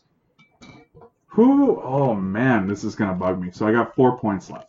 Four, four things. Where? What team did they play for prior to Toronto? The Dallas Stars. So Dallas, no Dallas. Yeah, I didn't even know that till I checked. How would I not know who this is? That's hilarious. This is this is beyond. I gotta look up that trade. This is beyond made up. So played for Montreal for three years, Dallas for one year, goes to the Leafs, and then goes back to Dallas. And somehow this guy managed to squeeze in fucking 1,100 games in the National Hockey League, despite for the fact that he clearly didn't have a home.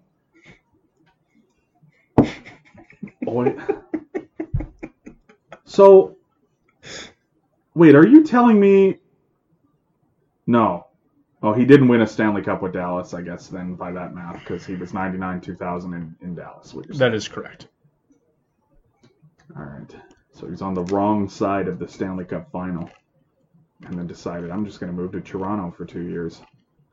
Okay, there there is there's only one guy that I have in mind. It just it has to be him. Like I just don't I'm just shocked he was still on the Leafs in 2002. Like I thought his time in Toronto was a lot earlier. So maybe I'm wrong on the guy, but it's just that all the details seem to make sense. You so, got some points So I still have some still. points Yeah. left. Um, I have two. Like I have five. There's points six points six? available. Okay. Okay. So you need three of them. So so I know that this this is the one where I I I have a freakishly good knowledge on things for these players okay. to the point where I almost don't trust hockey reference to be correct Oh, because wow. I know the correct answer. Interesting. Uh, but if it's the player I'm thinking of, was he a right-handed shot? No. Uh oh. Down to five points left on the table. What was his career penalty minutes? 2,792. Yeah, I think hockey reference is wrong. I think it's my guy. Let me pull up a photo. So, I mean, I guess I could be wrong on his shot on this one because he. It's not like I watched him play very much. No, he's definitely left-handed. It freaks me out. So I got one guess left technically here. How do I want to use it? I don't. I don't necessarily know that my guy is was huge, so height and weight might not be the best. I definitely wouldn't know draft on my guy that I'm thinking of. That's one I just I just don't know. I always assumed Winnipeg, but uh, he was Edmonton and then Winnipeg. Took a lot of penalties. Played 1,100 games in the league. What? No, I don't know if that's gonna help me. How do you spell his last name? Ah, yes. Um, no, I might. Does his first name start with Michael? Uh, I don't. Yeah. Does his first name rhyme with Bikel? Oh, so it's Robert Reichel. Um, I do. There, it's got to be anything from his hockey reference, eh? Because I got one question that you would know the answer to, but I wouldn't be on his hockey reference page. Dick length. No, No. More so does he have family currently playing in the NHL? Ah. I am going to ask for my final guess because I I don't for my final clue I don't think anything else is going to help me more than this might. What number did he wear with Toronto? Uh, he wore the now retired number three, which is the same number of points you have Yeah. left. I uh, would like to solve the puzzle. Okay. Are we talking about Dave Manson? We are. Yeah, Yeah. yeah, You got 15 on the nose. yeah. Pretty Uh, good. Dave Manson's son Josh uh, plays in the NHL right now, which is on his hockey reference page. So Oh, cool. There- well, there now that go. I know kinship's on there, that'll help me in the future. there you go. Yeah, uh, traded to Dallas mid-season in 02. So for That would make sense. for then. Jyrki Lumme. Oh, There you okay. go. There you go. It all comes together. Okay.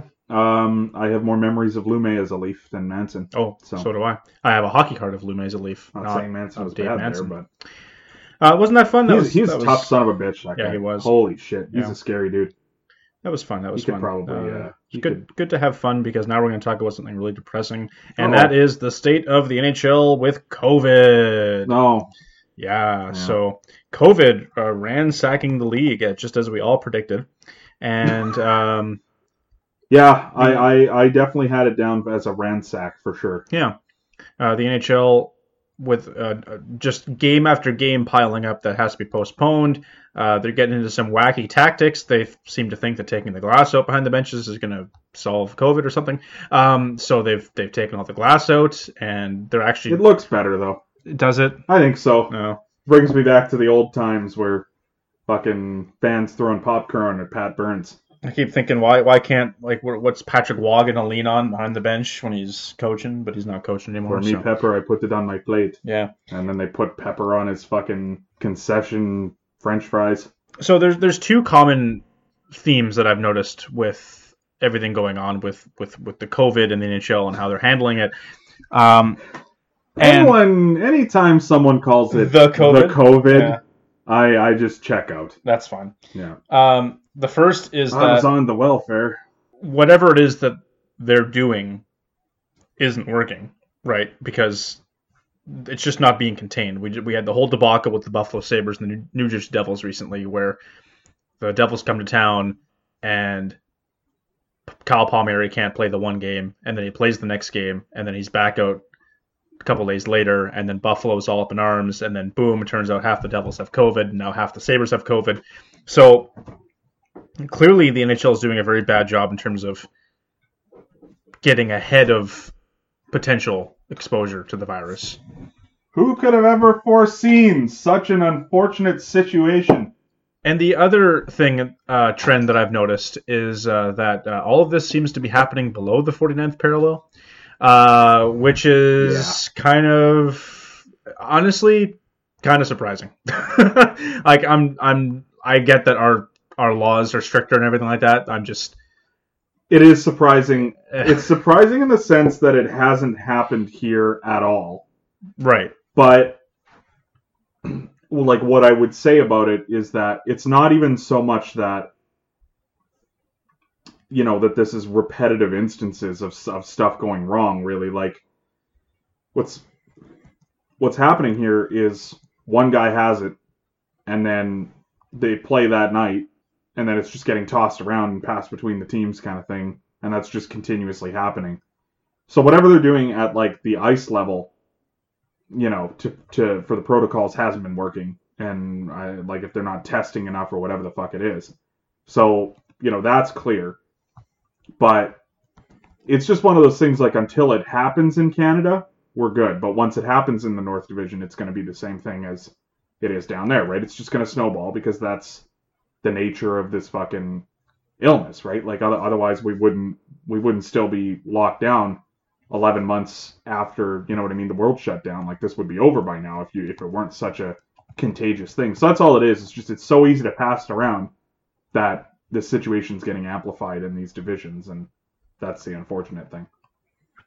Yeah, it's um, it's taking a toll, and I think something has to be done very soon, very drastically, because I think we just talked about. I can't remember if it was the episode with Mike Wern or just the two of us, um, but we talked about what the NHL's con- uh, contingency plan is going to be uh, if this gets out of hand. How do you how do you dictate how one team with 25 games played is going to factor into the playoff race against teams that have played 55 games and um, like we're getting close to that.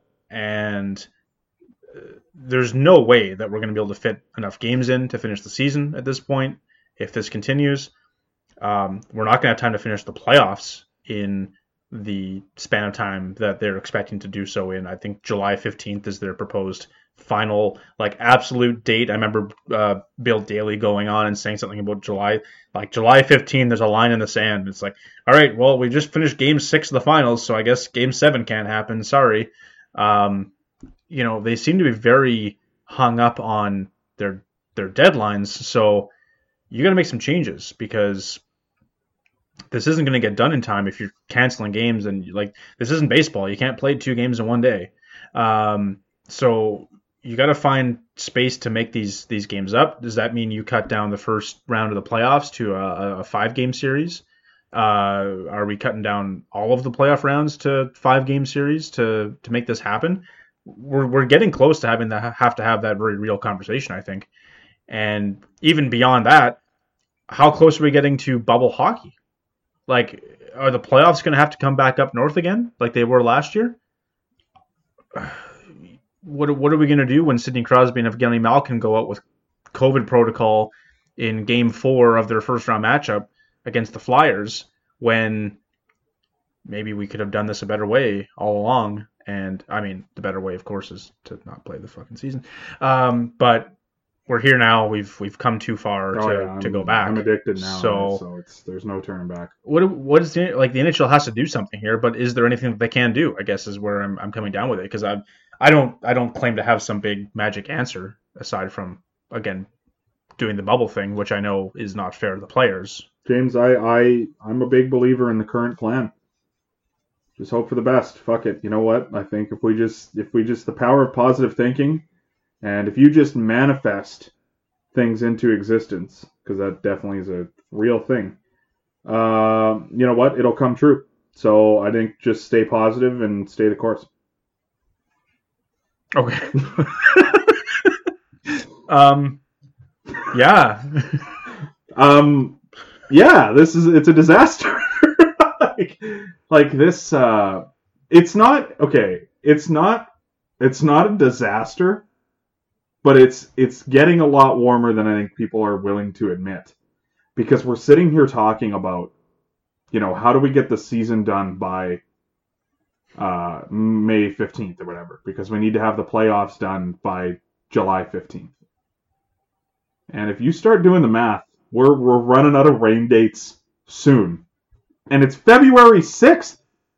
The season didn't even start a month ago. You think that these fucking breakouts aren't going to happen in March and April? You think that suddenly as soon as we get over the hump here that this is going to go away? It's not. It's going to keep fucking happening. Uh, th- th- This this isn't going anywhere, and until everyone in the league is fucking vaccinated and bubbled, this isn't going to stop. Because you because you need to do both, right? If if you are vaccinated, you can still carry the shit. Mhm. So until you're doing both vaccinations and and bubbling them, this doesn't matter. This is going to keep happening. It's going to continue to be messy, and uh, I'm not optimistic at all that this season's going to finish. Like I, I'm uh, loving what I'm watching, and I'm enjoying the games as they are. But I do take issue with the fact that, like, look, like I'm on record for being a guy who I, you know, if you've got ten guys injured, sorry, like that's the luck of the game, right? But I mean, if you've got fucking ten guys out with COVID, and it's resp- and it's because you played the Buffalo Sabres one night and beat the living piss out of them, and then your whole team got COVID, and then you're missing your best players because of that, like I don't think that's fair because a lot of these people don't fully like recover and get back to their full athletic form necessarily, right? Like we've seen it in other leagues this year where guys come back from COVID and they're not the same. And uh like that just sucks for these teams that, you know, it's getting into the building, it's getting into the game, and because you played a certain team on a certain night, it's gonna fuck up your season. And now you're gonna miss games and now maybe you miss the playoffs and now you know what I mean? Like I, I just I don't think it's fair. I don't think it's fair to the Devils unless they brought them on the on brought, this on themselves that they now have to play 11 games in 18 days coming up to make up for fucking games that they've missed and 7 of those 11 games are on the road. Good luck with that. Like you're already not looking very good this year and now you got to go do this because you know the NHL or whoever didn't know how to handle a certain situation or they forgot to test a guy or whatever the fuck happened. I don't even know how it happens. Everyone's getting tested. I don't get how this happens. They, they, they Yeah. seem very confident in their testing models. So so what are you doing? You're It's- testing guys every few days, or you testing them every day, or before they go into the arena, or a couple times a day, or what is it? Yeah. Right? It's it's got to be public exposure at this point because, like we talked about, with it not really taking place in Canada to some this degree, point, yeah, for sure. What's the difference? The only difference between the NHL players in Canada and the NHL players that are playing in the States is that the guys in the States can go to the bar after the game and get drunk. Or not get drunk, but just, you know what I mean? Like they can No. leave their fucking houses and go somewhere. No, you, but you're right. Like that. That's that's what I'm arguing. Right? Is it's, it's maybe not getting spread because of public exposure, but it's getting into the game because of that. Mhm. Right? Like that's how it's getting there in the first place. And if you end up with 30 guys because of COVID because of one game, okay, well that's probably because the one guy was carrying it, gave it to everybody. hmm But like, where did the one guy get it from? Like, is is are all these guys? How, is it getting into the league? Like, put it this way, it's gotten into three of the four divisions, right? Did it get into those three divisions because one guy in each of those divisions had a wife who was a nurse? I don't think so. Don't really think so.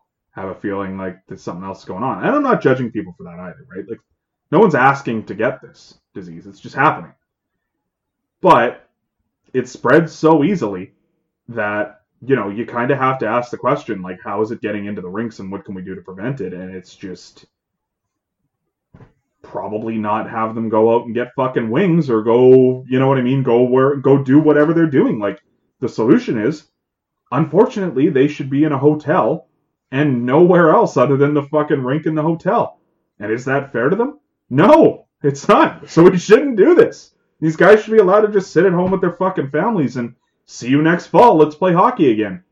But is the NHL going to be able to withstand that? Eh, probably not. Now, I think they're going to be able to make enough money from a canceled season at this point than, you know what I mean, fucking having not played it at all. Yeah. Now It's better to have loved and lost. we we talked about how other leagues had troubles out of the gate.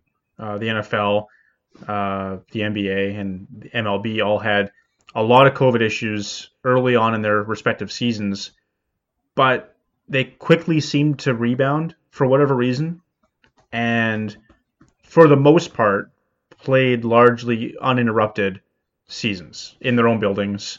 Um, the NBA maybe not so much like they're the one league that's kind of on par right now in terms of where their season's at with the NHL's. But baseball went pretty much without a hitch after those first couple months, uh, up until that fucking game seven debacle on the field. I mean, even with baseball though, right? Like they're playing games so close together, there is no time to go out and do anything else other than play your games. And that's one thing, right? So it's sure. like But if football, you're if you're doing everything you should be doing at the at the travel level and at the hospitality level when they're on the road, yeah, like a lot of the, a lot of the situation, they're not doing anything other than going to the ballpark and going back to the hotel and getting on the plane. Yeah. So if it doesn't get into the team environment, like there's not really any way for it to get into there if if they're not you know bringing in all these external factors. Mhm. But yeah, that, that's a good example with with baseball. They do play a higher volume of games in a shorter period of time. Uh, I guess the opposing view to that would be the, the NFL, who only plays one game a week. Uh, their teams, and yeah, like you again, you see a guy or two every once in a while come down with COVID and can't play, and he's placed in a protocol list. And I don't think they have that spreading from team to team that we're seeing with you know the Buffalo Sabres and, and the New Jersey Devils because they're not playing frequently enough to expose someone else. But at the same time, we're also not seeing like half the team come down with it either. I guess where I'm I'm curious is is why it seems to be hitting the NHL in, in a unique way as opposed to the other three big sports. Uh, like they're all different in their own dynamics, but at no point are we seeing similarities uh, with what the NHL seems to be going through right now at the at the volume of cases per team, like on a team. Yeah, I don't I don't really know that I have an explanation to it. Like you're right to ask the question. I just I don't know if there is like a definitive answer that I Come on, that you're I not a you're not a doctor, immunologist, specialist at this point. No, no, but when I find something to make sense and be logical in my head, I tend to just believe it till the cows come home. Um, but I don't really know that there is like a definitive answer on that one. Like with football, I don't really know. Um, I've sort of had a theory with the NFL season that I don't think uh, they told us everything with with COVID. Like I think there was a little bit more going on than we found out. Um, but whatever. Uh, I'm not. I'm not gonna. I'm not gonna. This isn't the Joe Rogan podcast here. Oh wow, I I can it be? I think though that um, I think that there might just be something to be said with the NHL and the resources that they have, maybe being poorer than some of the other leagues, and so maybe the the initial protocols and and you know steps they were taking at the rink were maybe not nearly what they should have been.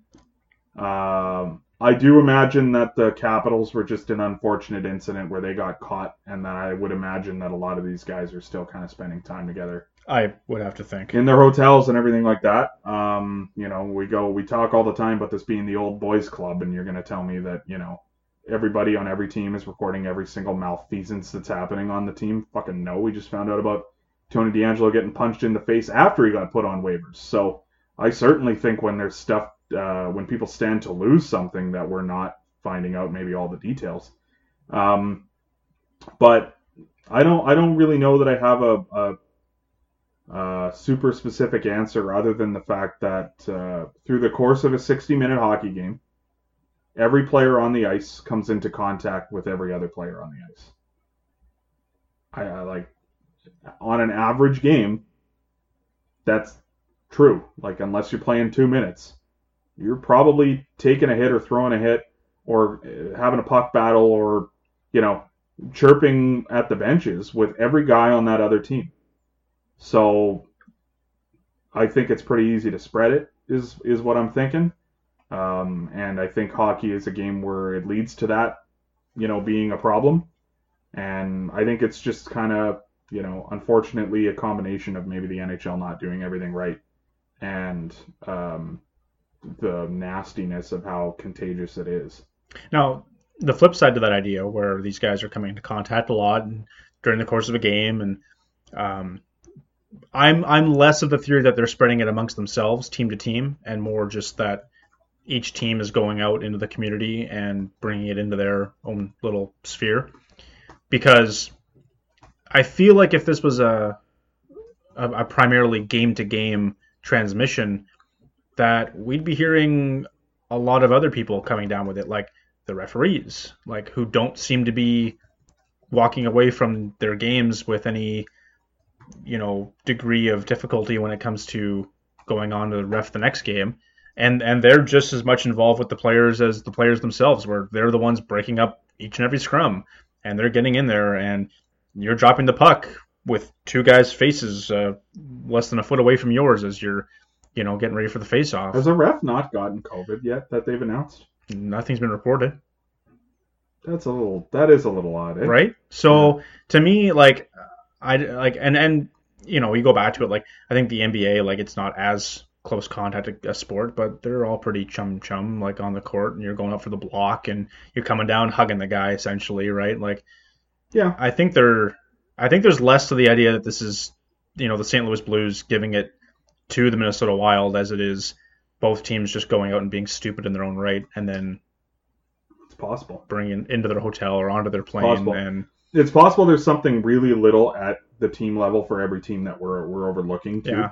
It's possible that you know maybe the equipment managers are not tested like they should be, and um, you know it's coming from there or something. You know, like I don't know that that I don't know that if every team had a staff member test positive for COVID, that we would find out in every instance. exactly. You know Yeah. what I mean? Like I just I don't know that that's something they would disclose.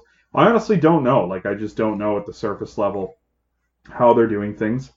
Uh, I haven't heard or read anything because the NHL is being very, uh, you know, NHL. opaque about it, I guess. And uh, yeah, so Um, maybe the theory here is if we just give everybody COVID, then they can't give it to each other later on. Maybe the NHL is putting it in the water bottles or something. yeah, like I I thought I got a kick out of that question last week. Someone like a reporter was just like. Yeah, Austin. Uh, since you dealt with COVID in the off season, do you sort of feel that maybe you're potentially uh, immune to COVID? And he's just sitting there. He's like, I mean, I'm not a doctor.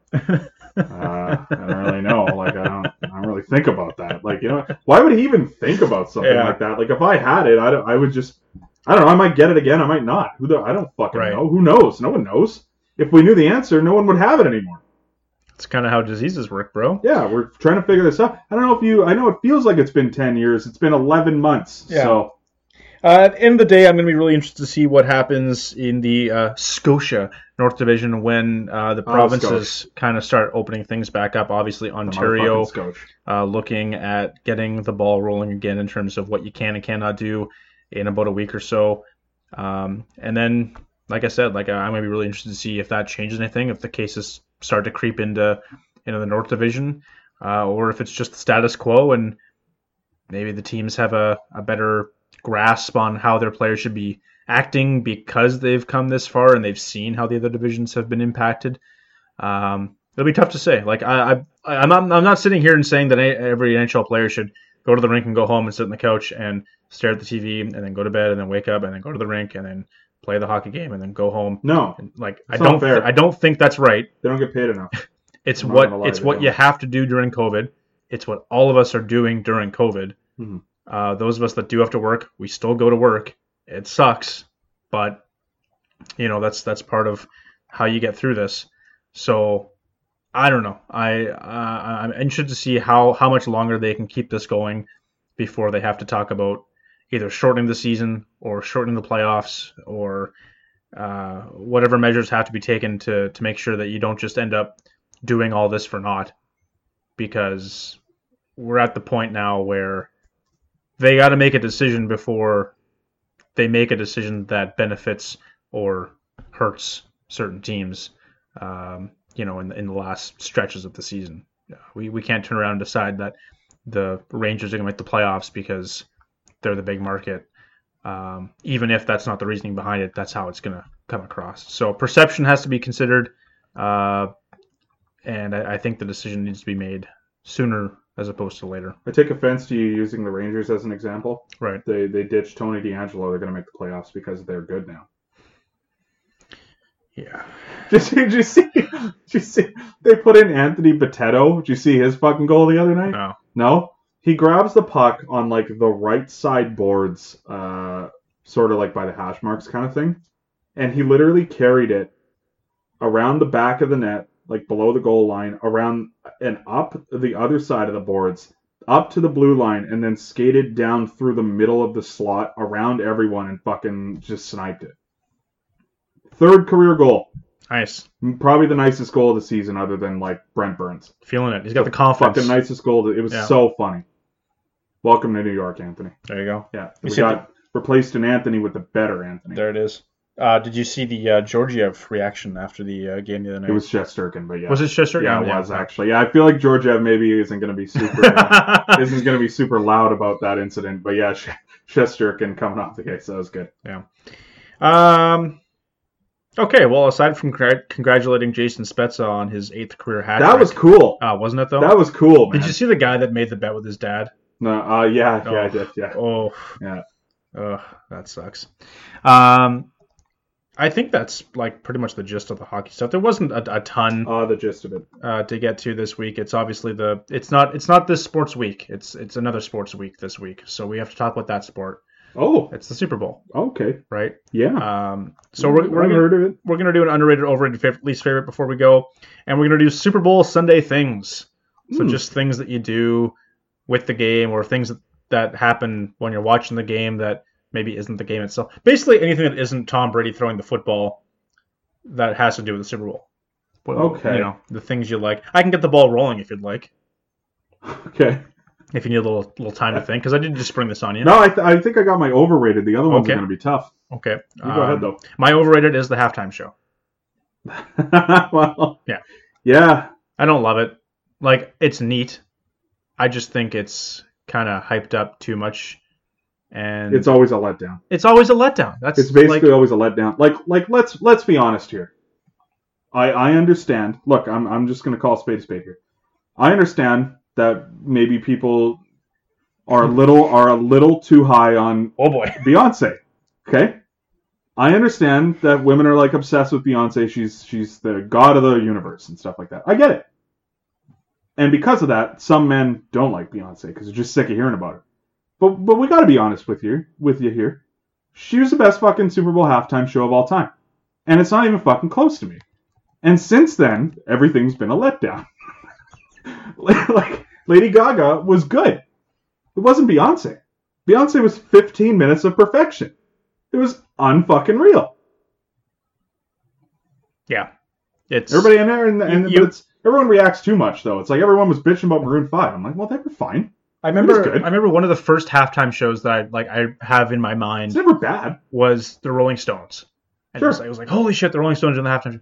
And then like I've gone back and watched that performance again, and it's just like Pretty. it's the Rolling Stones. Like, you know what I mean? Like, at that stage in their careers, uh, they've had their peak, right? So they go up there Oh, and they've been in this stage of their careers for 35 years. and they've and they've got like 20 songs that they can choose from, and they've got 15 minutes to play three songs. What do they do? No, we're going to play all 20 songs, but you're only going to hear like 30 seconds of each.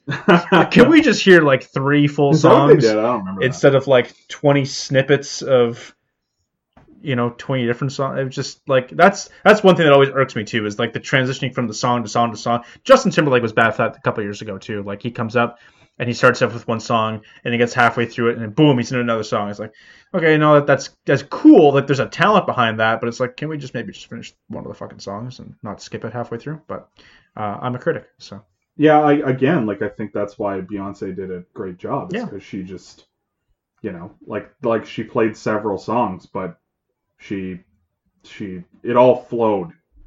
You know what I mean? It all flowed. There was all purpose to it, and then you know, Destiny's Child shows up. It's like who's going to be the guest? It's like well, the the other guys, or the other girls that she was in a fucking band. Yeah, that would make Like sense. that's who's going to show up. Yeah. that was the coolest thing ever. I loved it. Um, I think you're on to something. I think you're on to something. I mean, you you asked me what's the what like are we doing Super Bowl party things? Or are we doing actual Super Bowl thing? Just anything to do with the day itself. How's that? I, aside from like the actual game. oh, Like I don't want you to sit here and say like my answer was going to be the game. no, because like I thought like the game's always yeah, overrated. because it's like oh yeah, like my favorite thing is the coin flip. Like okay, well that's kind of fucking weird. Like like oh my You're fa- fucking my favorite part is the touchdown. It's like well yeah, that's football. Like just yeah, yeah, no, my favorite part is when all the players have fun. Yeah. um, my least favorite part is when the referee makes a bad call. like you're probably right to say that the overrated part. I w- I'm going to agree with you, but but I am going to state something here.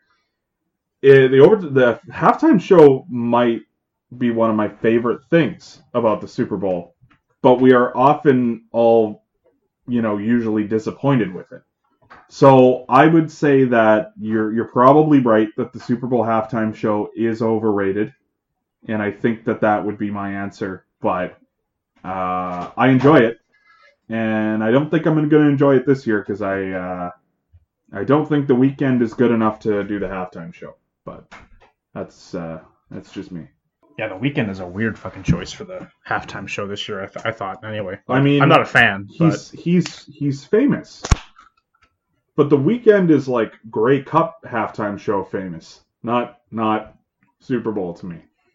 okay. you know? yeah, sure. like like you know i'm not gonna sit here and say i'm his biggest fan i don't dislike him i've seen the dude live like he he's he's good but i i can only name like five or six songs i think and that's not that's not something i can say about any super bowl halftime show ever probably other than other than jennifer lopez shakira but that's why they were together you know I mean? they mixed it together and it's like ah together that's unbelievable right so Yeah.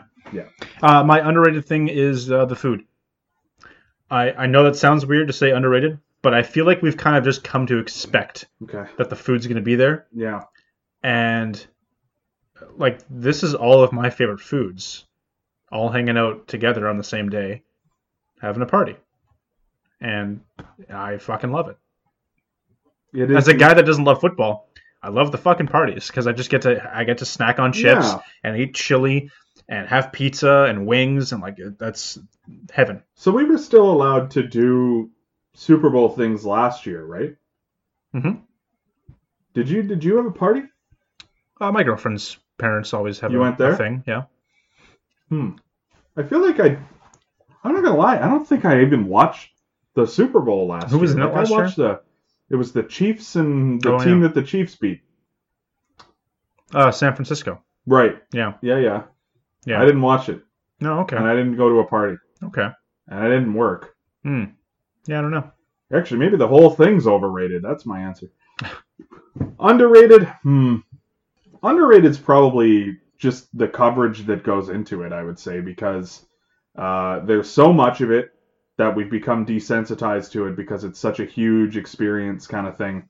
Um, I think that there's something to be said for that. And I think that uh, the media does a really good job. There's a lot of really, really cool sort of segments and things like that that they come up with. One of my favorite things on Super Bowl week uh, during media day and things like that is to see what Char- Charlotte Wilder's doing because she's always got some sort of a fucking hilarious segment. Uh, you know, uh, my my like for those of you who aren't familiar with Charlotte Wilder, last year she went to uh, the Mall of America because in Minneapolis, Minneapolis last year or a couple years a ago, couple years ago. a couple years ago, she went to the Mall of America and ranked every lids in Mall of America from best to worst. It's great. It was great. There's like nine of them in there. Great thing to read. there? Yeah, it was Yeah. like ten of them or something, and then she didn't count one of them because it was like a split store. She's like, that's not fair. It's not a lids. You think you're a lids? You're not a lids. You're just a KFC Taco Bell kind of thing. Like you're just Right. a you're just a, a sister store. Yeah. What are you? Figure it out.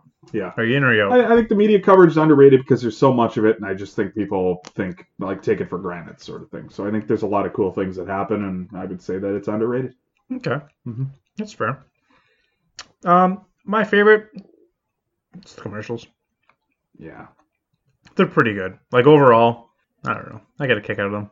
probably it's probably the answer. I mean, Yeah, you know, it's the easy answer. That's for sure. it's probably the answer. I'm though. not doing much thinking on that one. No, like it's uh well no, I mean well, everyone talks about it, right? It's like what was the best commercial? And there's always a commercial that everyone saw and it sticks with. Yeah. Right? You might forget about it a few weeks down the road. But at the office that next week, you're talking about that fucking hmm you're talking about that commercial. I mean, I've never worked in an office, but Or if you live in Canada and one of your buddies saw all the commercials and one of your other buddies didn't because they didn't get the feed, you you spend all day looking up on YouTube trying Yeah, to yeah. find all the commercials. So Yeah, I don't know. I'm uh I'm sure there's gonna be a few there's a few good ones. I mean they're always entertaining. So that would be my answer as well, I would say, is the the commercials. Honorable mention to the food though.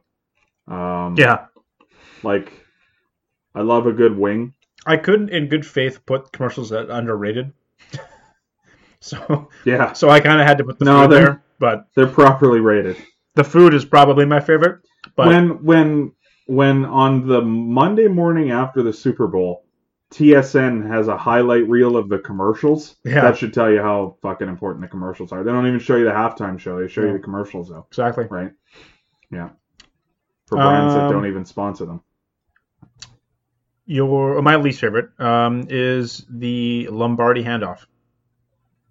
Yeah, eh? Wow. I Yeah. actually really like that. I'm just like cool. same with baseball. Like I'm just one of those guys that just hates to see the owner of the team go down. Oh, the the fact that he's getting it. Okay. Yeah, the handoff. Oh, the actual handoff. I thought you meant the walk. Oh no no Like the, the, walk the, with the music. I'm like, No, that's the, the- coolest fucking the- thing that they do. the stage, the yeah, like that whole thing. That's great. They they do a good job of that. It's literally just the moment when you just spent three hours watching all these players you know, and even these head coaches that you know battle it out, so that some old white guy can get it who you don't know. There are instances where I think it's good, but you're you're right. Like maybe that's not the way to go. Like like I would say as a Patriots fan, like giving it to Bob Kraft maybe wouldn't be my first choice, but he he deserves to be there. Like he deserves to be on the stage. I think. Well, so does every owner, but like I think Bob Kraft giving it to him first, that's fine to me. Uh, not that I like the dude or agree with him, but if you no, I don't like Bob Kraft. But like if you were to do it with Jerry Jones, okay, yeah, like he's also the GM of the team, basically. Like he, yeah, that's that's fine. But there are a lot of owners that uh, like don't even go to the games some weeks, and you're gonna give them the trophy. Like, well, how hard did they really work? They went to a couple board meetings and they hired the right people underneath them to make sure that everyone is in place. Yeah, I agree with you. That's that's fair. It's Yeah. not my answer necessarily, but I, I agree with you. Like it, it is a weird thing. Like if they handed the Stanley Cup off to fucking Jeremy Jacobs, Yeah. you know, I'm turning it off and I'm not watching the rest of that. Mostly because Jeremy Jacobs probably couldn't pick the thing up, but you know, Yeah. I mean, I would watch it to potentially see Jeremy Jacobs turn to dust in front of our front eyes. like if if they gave the Lombardi Trophy to Andy Reid first, sure, Sure. I get, I- I'm I'm all on No, board with that even. It should you know? be the hockey thing, though. You should just give it to who's the guy that you want to see get it. Who's the guy you want to see it given to, right? Like, I mean, aside from the captain getting it first, but like, who's the next guy? Like, it's never really happened, I don't think. But maybe in hockey, like, there's a coach who gets it first. kind Scotty right? Bowman. Scotty Bowman did get it first, right? Yeah. Yeah. I forgot about that. So, like, maybe there's a guy you want to hand it off to, kind of thing. And if you want to hand it off to Andy Reid, last year, I guess, it would have made more sense. Then sure, hand it off to fucking Andy Reid, right? And then he can and do the rest of the celebration. Andy Reid can go get his cheeseburger. He doesn't have to stick around Yeah. anymore. that's my that's my way to I love hockey more than every other sport type of take where I want the cool thing that my sport does to be in every sport and I I realize that it's not going to be Hmm. practical but I don't know that's just always rubbed me the wrong way that the first guy out of the box is the owner and meanwhile there's three guys with broken ACLs and bleeding from the head that Yeah, can we please touch the trophy that we just won no yeah, so that's fair. Yeah. Um, I mean, I would like for my my least favorite. Uh, the answer would probably be uh, the ticket prices, but um, my my actual answer is uh, it's similar to my underrated in the sense that going into the weekend, uh, I, do, I don't like reading the the takes necessarily. Um, I I kind of like the idea that with the Super Bowl, um, there is often two very good storylines on either side. And I think sometimes it gets minimized by uh, who's in the game and personal feelings and things like that. So it's one thing to hate the Patriots and, and you know you, you don't want to see them win when they go into the game kind of thing, and you pick the other team because you don't want the Patriots to win. Like sure, I can kind of understand that. But like if, if you're going into the game and, and you're picking you know Aaron Rodgers to lose because you hate Aaron Rodgers some year or whatever, like if the Packers ever get there, uh, or you know you're you're even this year kind of thing. Like the Bucks haven't won ever, and they're going in with Tom Brady, but you're cheering against, or you know what I mean? Like you think they're gonna get slaughtered. They're gonna get slaughtered by the Chiefs. No, like they got to the Super Bowl. It's probably gonna be a pretty good game. Like very rarely is it an absolute blowout. Uh, both teams earn the right to be there, and it's usually two very good teams. And I would say in other sports, specifically in baseball and the NHL, in the last year we've seen like a weak team play a good team in the final, and that's not usually the case in football. It's but it's usually personal feelings kind of dominate it. So I don't like reading that shit. It kind of annoys me, and uh, I just like like I don't I don't really want to see Patrick Mahomes win because I think he's going to win enough of them that I don't need to watch it every year. So I'm kind of cheering for Tom Brady because I want him to go out on top. And then Mahomes is just going to be back there next year anyway. Like that's just what I'm cheering for. But uh, who do I think is going to win? Well, it's probably the Chiefs. Just to clarify, Yeah. you don't want to see Patrick Mahomes win because you don't want to see him every, win every year, but you want to see Tom Brady win because Because he hasn't won enough. Well, because because this is probably going to be the last time he's ever there.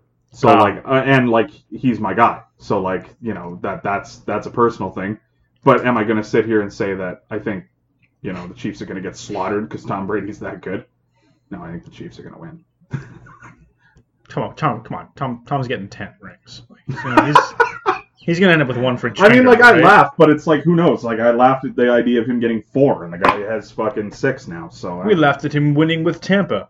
Um, Yeah, I Yeah. I I, I want to do a segment the next week or two uh, on the show of you and I kind of taking some of our our preconceived notions and our predictions coming into the year. I want to do a I was wrong sort of segment, and I wanted to just explore a few things where we just think it was kind of funny. the Martin Jones for Vezina. Uh, segment. Yeah, like similar similar to that, but this year I want to kind of own some of them, right? Um, I was wrong about the Buccaneers. I thought they were going to be fucking hog shit, Oh. and they weren't. They're pretty good this year. So yeah. Okay. yeah, Um, two things real quick that kind of popped up since we started recording. Mm, Uh, some breaking news, you might say. oh good. We talked uh, at the beginning of the episode about uh, DeAngelo, where he might go. Uh, should some team lose a defenseman that needs to replace him? Oh, the Columbus Blue Jackets are now uh, uh, without Zach Werenski for the next three to four weeks uh, with some sort of ailment. So Oh well, no need to stress though, James, because Seth Jones has been good this year. Holy fuck! I'm sure it'll be fine. Uh, and then offside talk. I don't know if you know offside talk. Offside talk Yep, is. I know the uh, guys. Yep. Uh, they uh, they have they have posted the question very seriously. This is a legitimate question, uh, and they're asking: uh, Should Sam Bennett be traded for William Nylander? Hmm. I don't think I'd do Sam Bennett for Alex Kerfoot, and I don't even really like Alex Kerfoot. I might do that. You might. I don't. Well, Bennett's not that great, but He's a lot cheaper. For now. Well, he better stay a lot cheaper. yeah. I don't. uh Yeah. Hmm. Uh, absolutely not. I wouldn't. Would be the answer. I wouldn't. Um, uh, something else I just wanted to get off my chest because I, I don't think. Wow. Did we talk about the Leafs reverse retros last last week? We we didn't. No. Okay. I don't want to talk about the jersey because I, I don't like the jersey. What I wanted to ask was, is is it like just me that's kind of weirded out about the fact that Here we go. Muzzin and. Hyman Oh no. had to like they got the A's and they're gonna get the A's for all of the alternate jersey games this year. Like the St. Pat's jerseys and the reverse retros, they're gonna be the guys. Yet the Leafs spent the entire lead up marketing these jerseys for sale with Matthews and Marner wearing the A's in all the photos. Oh yeah, you're right. And then, like, if I owned one of those jerseys, I'd like, again, it, it, it's not to say that Matthews isn't an assistant captain anymore, but it's just like it's kind of weird. I'm wearing this jersey now that is technically incorrect. Yeah. Or if I, or a flip side, if I went out and bought a Muzzin jersey, reverse retro, and I don't have the A. You know what I mean? Like, it, I just thought it was kind of weird that they spent all this time and effort and money um, to promote something that doesn't Yeah. technically exist. I would agree with you. Okay. I just wanted to get that off my chest because it, it bothered me when I saw it. So You you you are 100% correct, sir. I'll take it. Yeah. Thank you. I d- yeah, I mean, yeah, whatever. I um one thing that I think's been a little bizarre having watched a bunch of the reverse retro jerseys this week. Large number of them really overlooked whether or not you'd be able to see the numbers on TV, eh? Like uh, on, almost none of them. Almost none of them can you see the numbers while you're watching the game on TV. The Leafs you can't. The Oilers you, a little, kind of, but it's orange, so it just kind of looks weird. Uh, watch the Senators today there's a definitely a black blob on the back of that TV or uh, oh, really? back of that I didn't catch. jersey, I, I always liked the look of their Um, jersey when I saw it released. yeah, no, it looks good, but the, I didn't see the game. it's so. just too much dark on dark with a lot of these jerseys, I think, or or like bright on bright on white. Is what I was gonna say. yeah, like, no, it's just a lot of it's just a lot of bright colors mixed onto bright colors in a lot of instances. Like there's just been a lot of jerseys where you just legit can't tell what the number is. Hmm. The Flyers one, the numbers are like all big and out of proportion kind of thing, but it's still black on dark orange, so it looks weird. I don't know. I don't think just I've noticed enough. Like, It's really weird. I've, like it's like five jerseys in the last week. I've noticed it's just not working. I don't think I've seen any of the reverse retro. Like, know- I don't think I've sat down and watched a game except for that Leaf Oilers one. You know, and I'm gonna go on uh, a rant here, and I don't necessarily believe in it. I just I think it's weird. I think it's weird that on reverse retro night for some teams, the other team's just wearing their jersey. Like I don't know that there's enough to do a white versus dark. Like you know what I mean? I don't Yeah. know that like 15 teams did white and 16 teams did dark. So I don't think it works out that way. But it is a little bizarre when they're playing a team where you know for sure that they could wear the reverse retro and it would work. So like I'm watching the Flyers with Yeah. the dark orange and the black, and the Bruins is bright yellow. Like they they could have worn that, but they're just wearing their regular jersey, and I'm like, well, the Bruins like the Flyers jersey looks like shit, but the Bruins look like shit because it looks like they just wore a T-shirt to a wedding kind of thing. You know mm-hmm. what I mean? It's just like Right. this other team's all dressed up and fancy, and you you're just there. I don't know. It looks really weird because like even the other night, the the Habs wore theirs. And the Senators didn't, and today the Senators wore theirs, and the Habs didn't. And not that there's what will look good together, but I'm just looking at it. I'm like, I don't know. It's just this is just weird. Like I don't know. One team's all dressed up, the other one's not. Yeah, I mean, It's Maybe- not like I believe it in my heart of hearts yeah. kind of thing, but it just it's bizarre to me. I think if you can It's get if, if you get the first game out of the way, like every team gets their night with their special New Jersey, and this is my night, and I'm special, and I'm you you you don't get to be special tonight. That's fine, but I do agree. Like, there's no reason that like, the Leafs and the Sens couldn't both wear their reverse retros down the road, all red, all blue. Probably would work, against- You know, what I mean? like Yeah. they did that with the outdoor game, Leafs and Red Wings.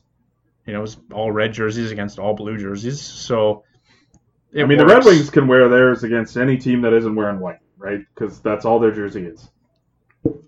Yeah. It's it's honestly so funny to think of the Red. The Red Wings haven't worn it on the ice yet, so I don't know how it's going to look. Or I don't think they have. I haven't seen. I haven't watched a minute of Red Wings hockey this year. But like, No. is yeah, I know. I don't know. I don't know. That's the only division. I don't know if I've watched a full game. Like I can't. I can't do it. With Why would you? I hate. I don't like any of those teams. So, but it's funny because with them, they're just like, well, you know what we're gonna do? We're just gonna throw our logo on a white jersey, and we're just gonna have gray stripes that you can't even tell are there. And everyone looked at that jersey when it came out. And It's like, ugh, that's terrible, but it's not the worst. And somehow, the more teams wear theirs on the ice, it's kind of like, fuck, you know what? Maybe the Red Wings were onto something, just not even taking part in this assignment. You know what I mean? Like maybe the best thing was to do no jersey at all. Like the Islanders is almost looking like one of the better ones now because it's just like, well, we didn't hate it before. I don't hate it now. I guess like it's fine. Whereas all these other teams are they look terrible. I don't know. I I mean I'm bitching about it. I'm all for like alternates though. Like alternates are fun. I don't really care. Even if it looks bad, it's fun. Yeah. You know. Um, I don't think we discussed it, but uh, real quick. Wow, the episode's just never ending. No, uh, we're The go never-ending episode. We're gonna go forever. Puck drops in 18 minutes for the Leafs, so we got that much longer to, to kill. We got to kill time. Yeah. Um, all right. Overrated, underrated, favorite, least favorite. Uh, Walt Whitman passages. Well, you know, this brings me back to uh, second year English. Overrated, underrated, favorite, least favorite John Chosick nicknames. Um, Well, no, now we have to do that. So overrated. Hmm, Over overrated was is probably Toolbox. Uh, for those of you who don't know, John, he was our manager when we coached hockey, and he would always bring this little toolbox. Like, I mean, every team has one, but toolbox with all these fucking laces and shit like that. And for some reason, I just called him Johnny Toolbox one time, and like it was funny, but all the kids thought it was like the funniest thing, and it was like, ah, that's not even one of his best nicknames, so it got overrated. I think. What would yours be? for the sake of uh, everyone's sanity at home, I'll just uh, concur with your answer. Okay. Yeah. Underrated red corn. Not enough people call him red corn. Um, yeah, it's red corn. Hmm. I think it's hotcakes. You think that's his underrated nickname? Yeah. Hmm. Hmm. Yeah. Okay. Hmm. My my uh my favorite is cop sock. Uh, for for those of the, for those of you who don't know the story, um, I mean, I guess I have to bleep out the names. But uh, there was a party one time that everyone in Thunder Bay went to. I don't have to bleep out the name. It was called the it was called the Hoochie, and everyone went to this party. It was just this big fucking bonfire out in the middle of nowhere. I was the only person in Thunder Bay who didn't go to it because I was working that night. So, uh, but everyone else goes, and um, Matt and Joey are trying to get home. They're texting each other. They're best friends at the time, and then uh, but texts Joey, "How is it? How you getting home?" And uh, Joey responds to, "Oh, cop sock's driving me home," and then continued to type cop sock like three or four times, never actually correcting it to Chosick. But they knew exactly who they were talking about. Like they both knew Eventually. that it was John. Yeah. And he's like, "Oh, cop sock," and they figured it out, right? So that's my favorite one. Um, my favorite's probably just red corn because Red corn's good. be, because the photo exists of the Snapchat Yeah. filter Sleeping red corn. like that. The fact that that Fuck, filter was have to put like, that on the Twitter now. happened to Explain be available on Snapchat that weekend when I think. Well, see, ironically, a, a person that I just mentioned, but I'm again going to bleep the name out. Uh, was on the trip with us, yeah and I believe there's a way to to make your own filter. So that's what he did. and I thought so at the time, but No? it's come back like it's looped around a couple times. Like I've seen it on Snapchat oh, since then. okay. So there's a, just a John Redcorn filter on Snapchat. Right. I don't You're gonna think need to let me know when that rips around. Well, that's no, but it was John Redcorn. I thought it was just a, a generic animated face. Well, in in that instance, it's definitely John Redcorn. okay. Yeah. So I think I think maybe Mickelberg made that on his own. Maybe maybe that's the case then. Yeah. Okay. Okay. Hmm. My least favorite's intangibles. We called them intangibles for a while. I don't really remember why. Uh, and the reason it's my least favorite is because for some reason it comes up on my laptop as intangibles Chosick, even though in my phone it's saved as uh, it's John Redcorn Chosick in my phone. Hmm. So uh, that bugs me, and I don't like the nickname because of that, but also because it implies that John has his intangibles. Sorry, John, I just had to say that. What's the other box one? There was toolbox and another box. Mm, I don't know. No. Hot box. No, I don't think so. um, I'll go kiosk. Okay. It just didn't last long. It was funny, but Yeah. It just it's almost you almost can't even count it a nickname. I know. Like I you just- can you I can count can't- it in your exercise, but like it's just because it's it's his last name. I'm So- I'm blanking on other nicknames. I guess, as well at this point. well, there's a lot. Yeah. Yeah. Well, maybe we'll make a detailed list and we can make any changes to it next week. Yeah. Um, where was I going with that? I don't know. Wow. I did have something else to say, but It's probably something right important. Yeah, no, exactly. know. It was something to do with I'm leaving the podcast. Uh, Oh yes, yes. This is my last time. I'm episode. coming home. I've actually signed with the Dodgers. So Right. yeah. Um. Yeah. Oh. Oh. Yeah. That's what it was. No! Um, uh, the the reverse retros we were talking about there. Yeah, sure. And, and how you like the like we never talked about it, but like the Leafs just should have done the O2 alternates, right? The white ones with the blue shoulders. Uh, yeah. Even if they invert them, make them all blue with white shoulders. Like I, the reason I actually sort of like the Leafs alternate is because it is something like basically completely different. Like it definitely plays off the past, but like Yeah. they've never they've never put the gray on the jersey like that. Not saying they should have, but I just I like it because it, it is very different than anything they've done in, in like the last thirty years.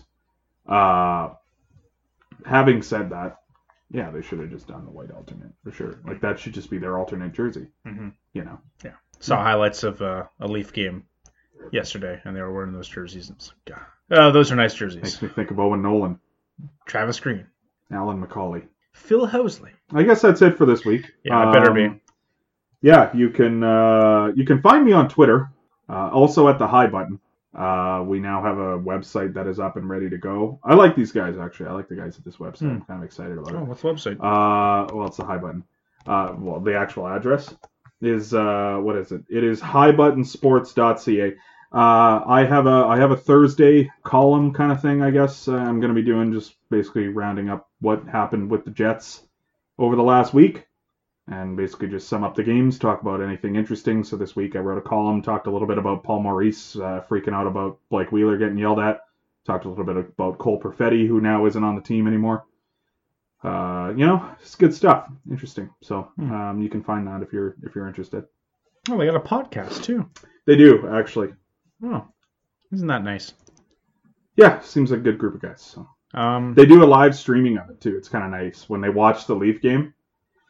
I guess because they all live in Newfoundland, these guys, so they can they can freely get together with their friends basically there because What's you, like? you can't leave the province, right? So like everyone who's there is just good, basically, right? So uh, they live stream it. They literally just get together in a room. There's like five of them, and they just basically like Barstool, just like watch a game and kind of just make comments and stuff like that. So I watched it the other night and it seemed like seemed like good guys. So you can watch that too. I got hats. Yeah, they got merch. They do have merch. I might get me The, some merch. the toque is sold out. I would have bought a toque right now. Toque looks nice. It Yeah. does. They- no, they yeah, like they. I don't know if it's on the merch website, but the one guy's got like a quarter zip that just says High Button Sports on this Yeah. side of it, and I'm like, yeah, I fucking Yeah. want one of those. So. I see that there Yeah. too. Yeah, Yeah, it's, uh, a, it's a good little website. interesting. Mhm. Um, I have uh, nothing going on with my life. Mhm, Yeah, I didn't mean to talk about that Um, at length. I guess. You can uh, read about my band uh, in the Walleye. Yeah, yeah. Yeah. I don't know why you'd want to, but you could if you had to. it was just the way that you didn't try to sell it at all. Was just why that was so funny. Like it's not like people wouldn't want to. It was just like ah, you don't have to, but you can. I'm the bass player. I got to know my limits, you know. Yeah. Yeah. I do like because there, there's definitely a lot of people that don't listen to the overrated, underrated, favorite, least favorite. Usually when we do it, Sure. and uh, Either of them. they've been today. gone. They've been gone for half an hour now. Yeah, they missed the second. Overrated, underrated. favorite, Ah, least all right. favorite. I'm good. You good? I better be. We'll see you next week. Bye.